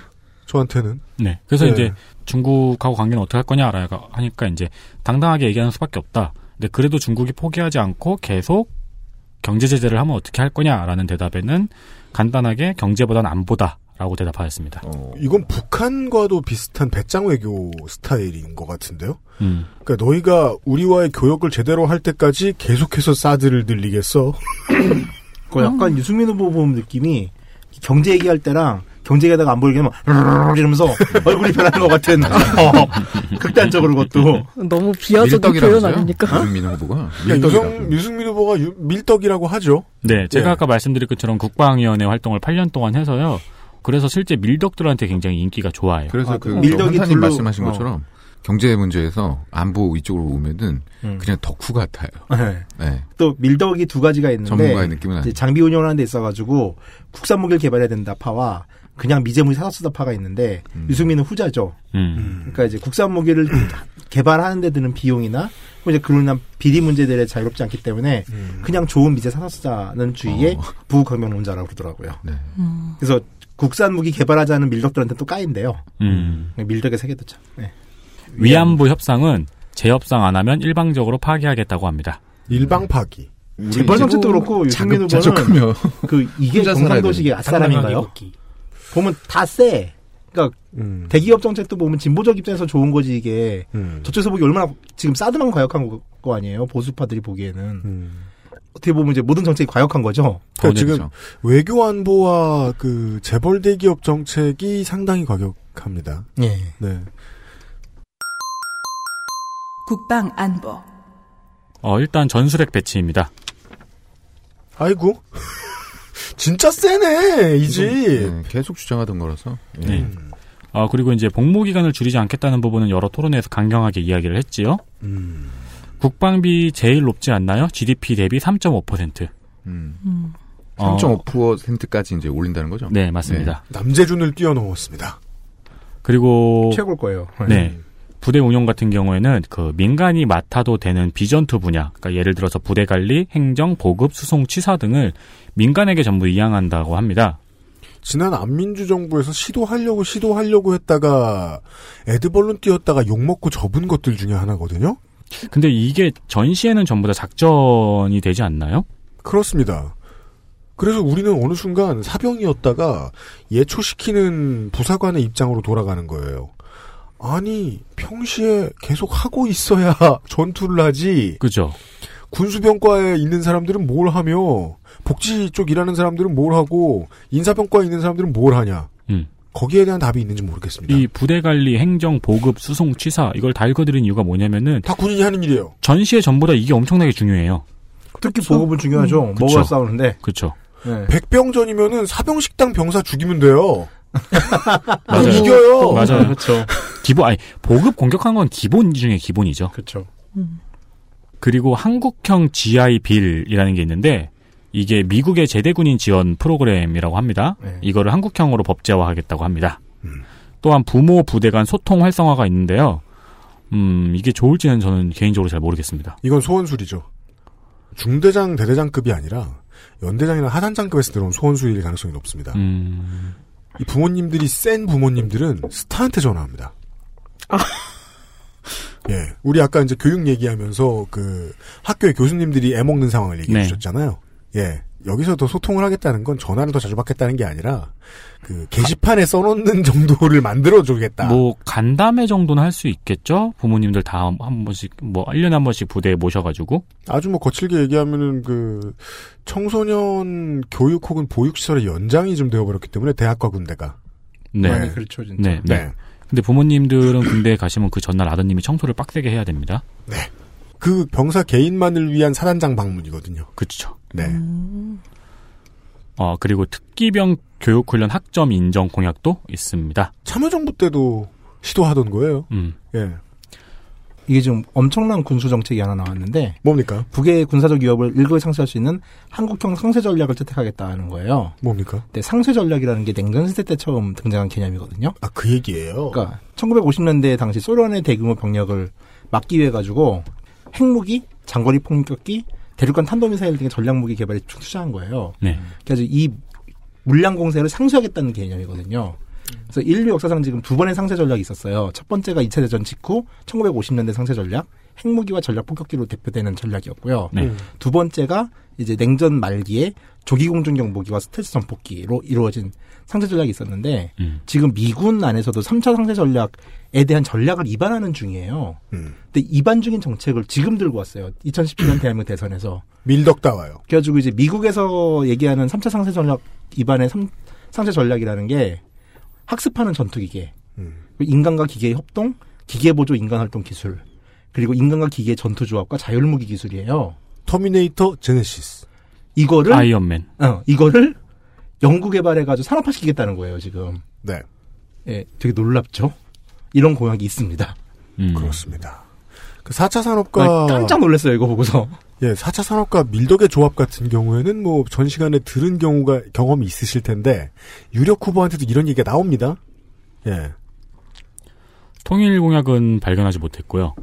왜냐면 하 이런 걸 개발할 거거든요. 네.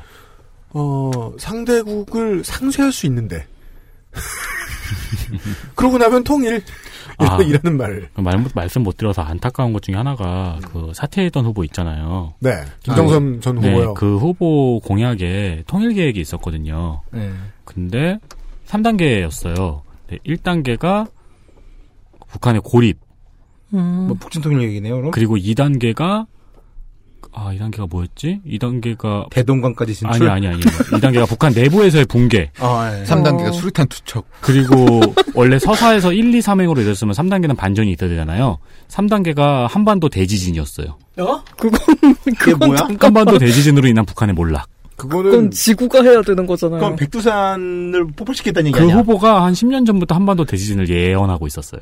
음. 그 아직까지 실행이 안 됐으면 별로 유능한 예언가는 아닌데요. 걸 하겠다는 그러니까 그 얘기는 김정선 전 후보가 이렇게 옵션을 켜서 재앙 온을 누른 다음에 재앙 중에 다른 걸 끄고 대지진만 온. 그 보수 쪽 안보 전문가 중에 그 있잖아요. 북한이 자꾸 영변에서 핵실험, 지하핵실험 해가지고서 백두산의 마그마가 흔들려가지고 백두산이 곧 분출할 것이다. 음, 비슷한 얘기예요. 네, 그런 그런 얘기잖아요. 한반도 대지진 이론이라는 게.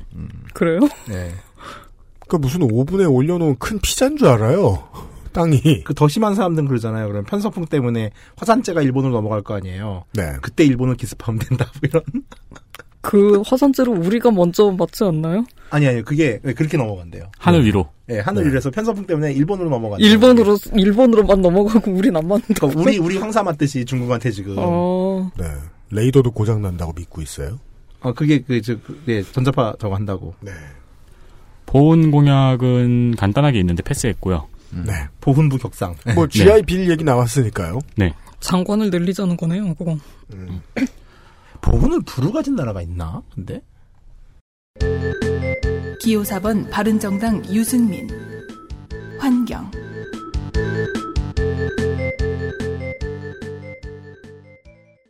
어, 먹거리 공약도 딱히 유의미한 걸 발견하지 못했습니다. 네. 미세먼지 공약입니다. 미세먼지 어, 토론회에서 원인 조사가 중요하다고 여러 번 말한 바 있습니다. 아, 네, 맞아요. 현실적이에요, 이게 이게. 네. 그 얘기가 제일 저한테는 좀 쏙쏙 들어왔던 음.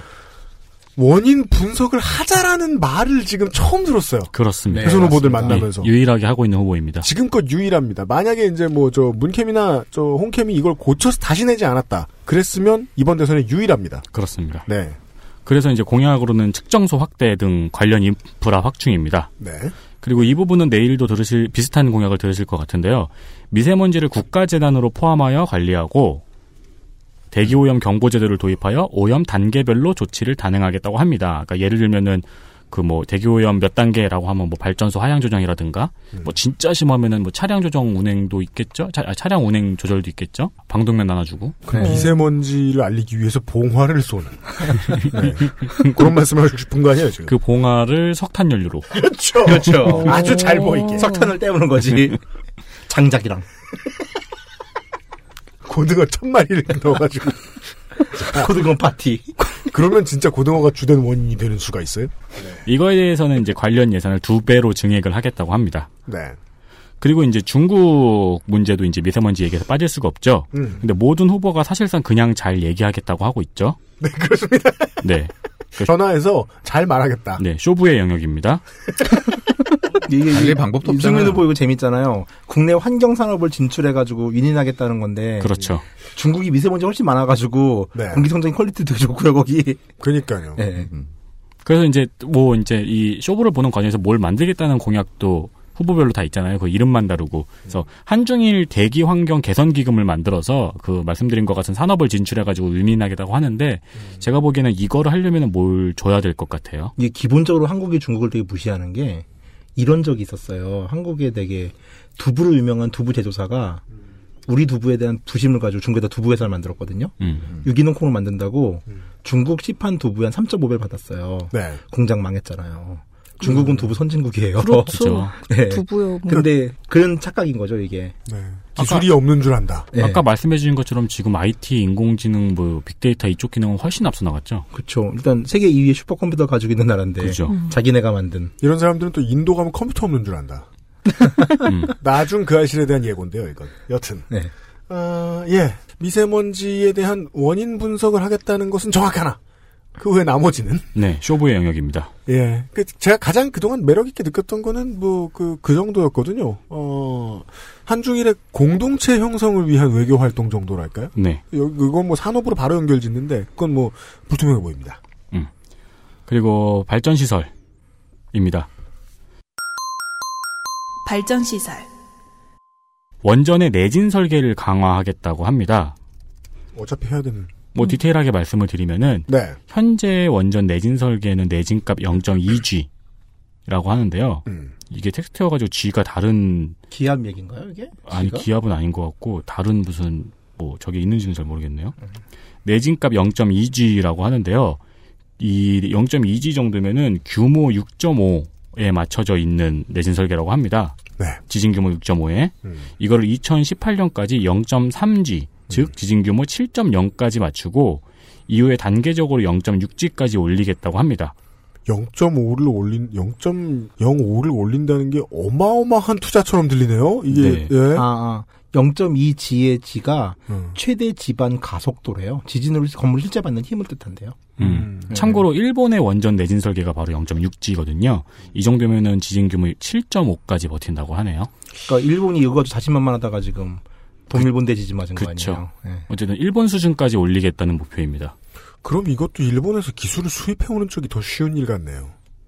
그리고 지금 원전의 문제는 그게 다가 아니지 않나요? 그쵸. 근데 공약은 이게 써 있어요. 예. 저를 너무 미워하지 마세요. 예. 하긴 해야 돼요.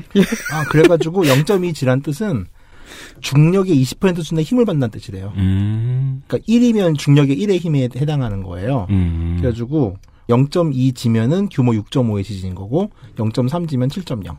네. 음. 7.0이 일본 고배 지진 수준이라네요. 네. 구도 있었구나. 구도 있어요.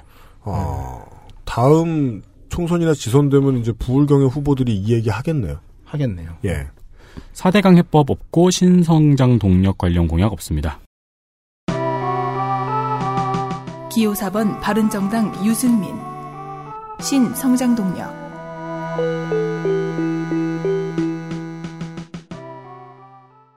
세상에. 어, 난 되게 이거 쿨하다고 봤어요. 다 정확한 모이게 건 신선단 아니에요. 동력 어쩌고저쩌고 하는데 네. 생을 까불었다는 건 정말 대단하고 박근혜 503호가 음. 클라우드 슈바코스가 쓴 이제 4차 산업혁명을 읽고 있다는 데 대해서 음. 유희원 이런 코멘트를 한 적이 있어요. 음. 저는 그렇게 감동 못 받았다. 4차 산업혁명의 본질을 이야기해야 되는데 그냥 슈바코스는 자기가 강의한 것을 모아서 깊이 없이 빠르게 쓴 책 같다. 음, 라는 맞아요. 평을 했어요. 저도 그 기사 봤어요. 예, 예, 네. 예, 예. 이게 인식인 것 같아요. 음. 네. 그리고 전 되게 올바라 보여요. 그러니까 음. 이게. 너무 호들갑들 떨고 있다 정도의 인식인 것 예, 같습니다. 되게 좀 냉철하게 보는 것 같다고 네. 저도 판단했어요. 어, 이건 되게 4차 산업 관련돼서는 스펙트럼이 다양해서 좋아요. 그 유권자들의 선택의 폭을 좀 넓혀준달까요?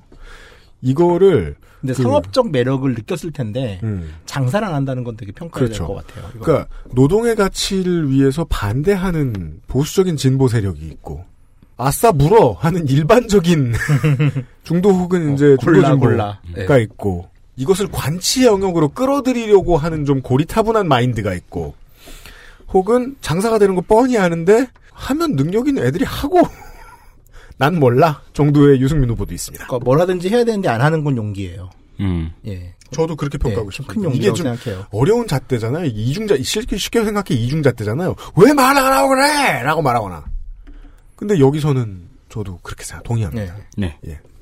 사회간접 자본입니다. 기호 4번 바른정당 유승민, 정치 공무,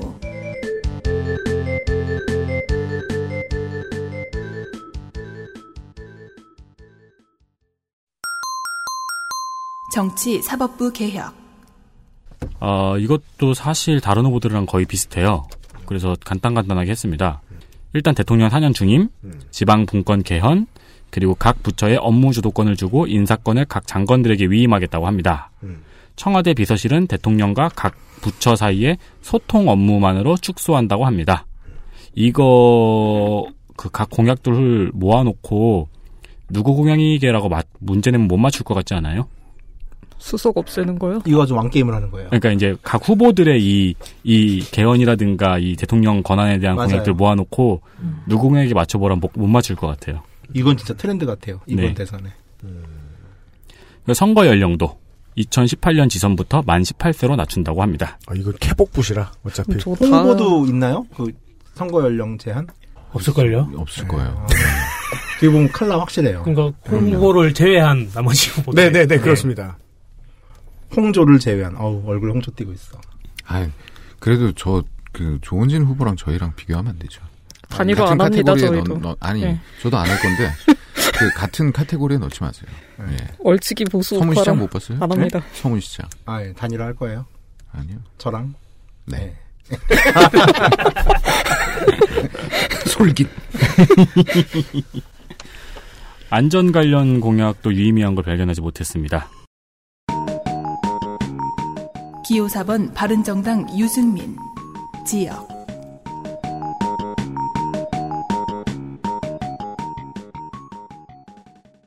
그 지방은 거의 최첨단 시설이나 공장을 짓겠다는 공약들이고요. 음, 자세한 내용은 없고 경기도 공약만 유독 좀 엄청 자세한 면이 있어요. 경기도만요? 네, 그 다른 지역과는 달리 경기도와 강원도에는 KTX, GTX 조기 착공이나 음. 도로 건설 뭐 등 교통 관련 공약이 굉장히 많이 있습니다. 뭐 남경필 지사하고 쪽지로 대화를 주고받았는지도 알 수 없죠. 뭐 지역 그 하여간 좀 SOC 관련해서 뭐 있습니까? 없습니다. 그 저도 좀 동일한 느낌입니다. 그러니까 실제로는 그 조선일보였나요? 그 보수지와 인터뷰에서 나온 얘기인데 유승민 후보는 SOC 사업을 평가 절하하는 편입니다. 이번 대선에서는 대놓고 얘기합니다. 대규모 신규 SOC는 한계다. 투자할 곳은 노후 인프라와 생활환경 쪽이다. 그 생각해보면 SOC를 하고 싶어도 그 사실 이렇게 생각하는 게 맞는 것 같아요. 이제는 옮길 수도도 없고 음. 더 팔 강도 없다. 이렇게 생각하는 게 맞는 것 같아요. 예. 내일은 드라마틱하게 다를 겁니다. 왜 다리를 놓을 수 있잖아요. 남해의 섬들에. 그렇죠. 음. 혹은 그 제주도부터 인- 상, 상상 속의 섬인 효자섬에. 아니, 효자섬을 만들어야죠. 아, 암초지 그거. 효자섬은 거제에 있다는 네. 청- 청취자의 그 있었죠. 네. 농축수산업입니다. 네. 기호 4번 바른정당 유승민 농축수산업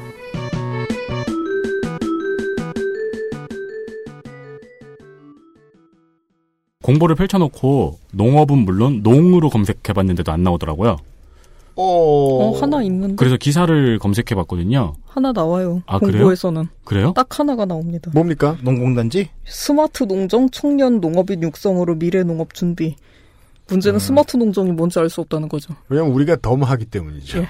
음. 4월 13일에 이 대선 후보들이 한국농업경영인 중앙연합회에 다 같이 가서 거기서 연설을 한 명씩 하셨더라고요. 음. 그래서 그 연설한 동영상이 있는데 어, 혹시 도도님이 설명해 주실 수 있으신가요? 유승민 후보께서는 우리나라 농업 정책 전반이 너무 쌀 농사에 휘둘려 왔다. 네. 쌀에서 다른 작물로 전환할 수 있도록 여러 가지 보조금을 쌀 이외 다른 작물에도 적용되도록 하겠다. 고 말씀하셨습니다. 안남미 어때요? 안남미. 근데 정확히는 쌀 저거, 저거. 생산 조정제하고 공익형 직불제를 언급하더라고요. 청년 농업인에게 지불하는 청년 농업인 직접 직불제 네. 이런 걸 말씀하시고 후계 농업 경영인 육성에 관한 법률을 제정하고 음. 또 악법이 하나 있지 않습니까? 뭡니까? 우리 조원진 후보께서도 말씀하신 악법이 하나 있죠. 뭡니까? 김영란법이요. 김영란법. 예. 아, 없앤대요? 예, 아니요. 개정은 하겠답니다. 개정 뭐 아마 뭐. 350이잖아요, 지금. 그걸 네. 개정을 하겠다고 말씀을 하시네요. 뭐- 숫자는요? 예.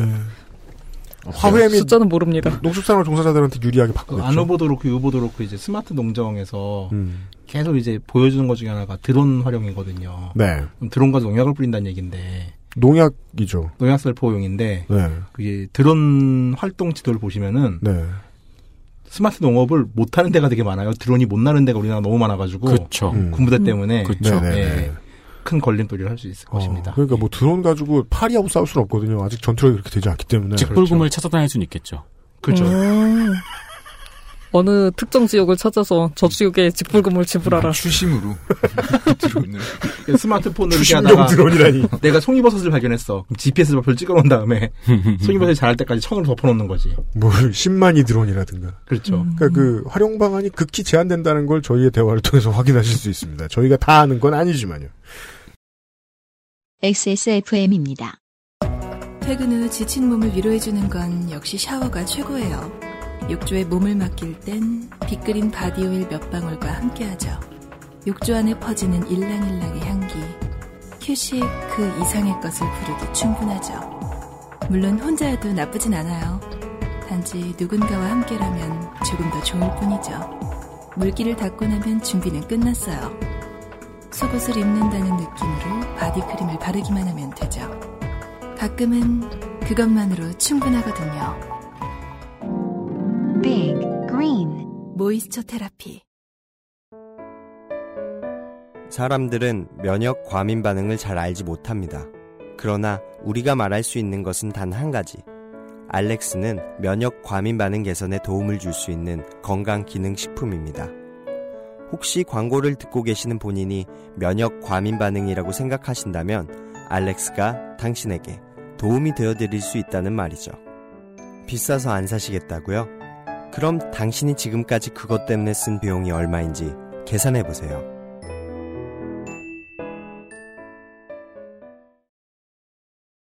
기호 4번 바른정당의 유승민 후보 이야기였습니다. 앞으로 이제 다 들어보신 다음에 누군가를 그 지지할까를 정하실 거라면 저희들이 이런 이야기를 해도 뭐 크게 참고가 되시진 않으실 수 있으니까 그냥 과감하게 얘기해 보겠습니다. 아, 하루하루 갈수록 저희는 정의당의 공약집을 그리워할 것 같습니다. 이 얘기 그래도 유승민 후보는 나요. 여러분 내일 정말 유승민 후보도 계속 말씀드린 제 인상은 그거였습니다. 꼼꼼히 해석하고 문제를 알아보았다. 네. 답을 내지 않았다. 어찌됐건 자기가 할 줄 아는 부분에 대해서는 최선을 다했던 것 같아요. 하지만 네. 심상정 후보님이 칭찬해 주셨습니다. 네, 그렇죠. 네. 글쎄오라 유승민. 네, 화이팅 해 주셨습니다. 길을 잃고 헤매었느냐. 전체적으로 엄청 헐렁합니다. 이 보수 정당은 돈도 조직도 부족합니다. 의원만 유능합니다. 이건 장수 30명으로 대군과 맞서 싸우겠다 정도로 느껴지기도 합니다. 때로 저는 헐렁하다고 보이지 않습니다. 300도 아니고 미치겠습니다. 근데 한편으로는 어쨌든 토론에 나와가지고 이야기를 하는 게 전부 다 공약 정책들을 바탕으로 이야기를 하는 거잖아요. 그렇죠. 이렇게 헐렁한 공약으로 그 정도 토론을 했다는 것도 생각을 좀 해볼 점인 것 같습니다. 아니, 그러니까 음. 네. 질문을 받아야 자기가 무슨 대처를 하죠. 자기는 질문할 기회밖에 네. 없었는데. 근데 어쨌든간에 내가 질문한 저 사람도 내 공보 보고 연구했던 사람일 거 아니에요. 그럴 리가. 근데 어떻게 함부로 덤벼요? 관심 없는 후보죠. 그런가요? 상대편한테. 죄송합니다. 이건 유면선 PD 얘기가 맞아요. 철회하겠습니다. 네. 일부러 물어본 거예요. 그 유승민 후보의 초조함은 갈수록 쌈닭 이미지가 되는 거에서 좀 느껴지긴 하죠. 네. 네. 이제 믿는 구경 물론 엉성하지만 예, 향후 5년간 못하십니다. 아, 이제 이재호 후보가 될 수도 있으니까요. 아이 그러니까 말이에요. 탄핵이 다시 안 된다는 보장이 없죠. 우와. 물론 그렇기도 세다. 하지만요. 예. 아, 이제 저희들 방송 사흘 남았습니다. 내일 이 시간 국민의당 캠프 이야기로 다시 찾아오도록 하겠습니다. 바른 윤세민 기자를 포함해서 6명의 노동자 물러갑니다. 드느라 수고하셨습니다. 수고하셨습니다. 강연 가야지. 아. 감사합니다. 감사합니다. 그것은 알기 싫다 특별기획 제19대 대통령 선거 데이터 센트럴 내일 이 시간에는 기호 3번 국민의당 안철수 후보에 대한 데이터로 찾아뵙겠습니다. XSFM입니다. I D W K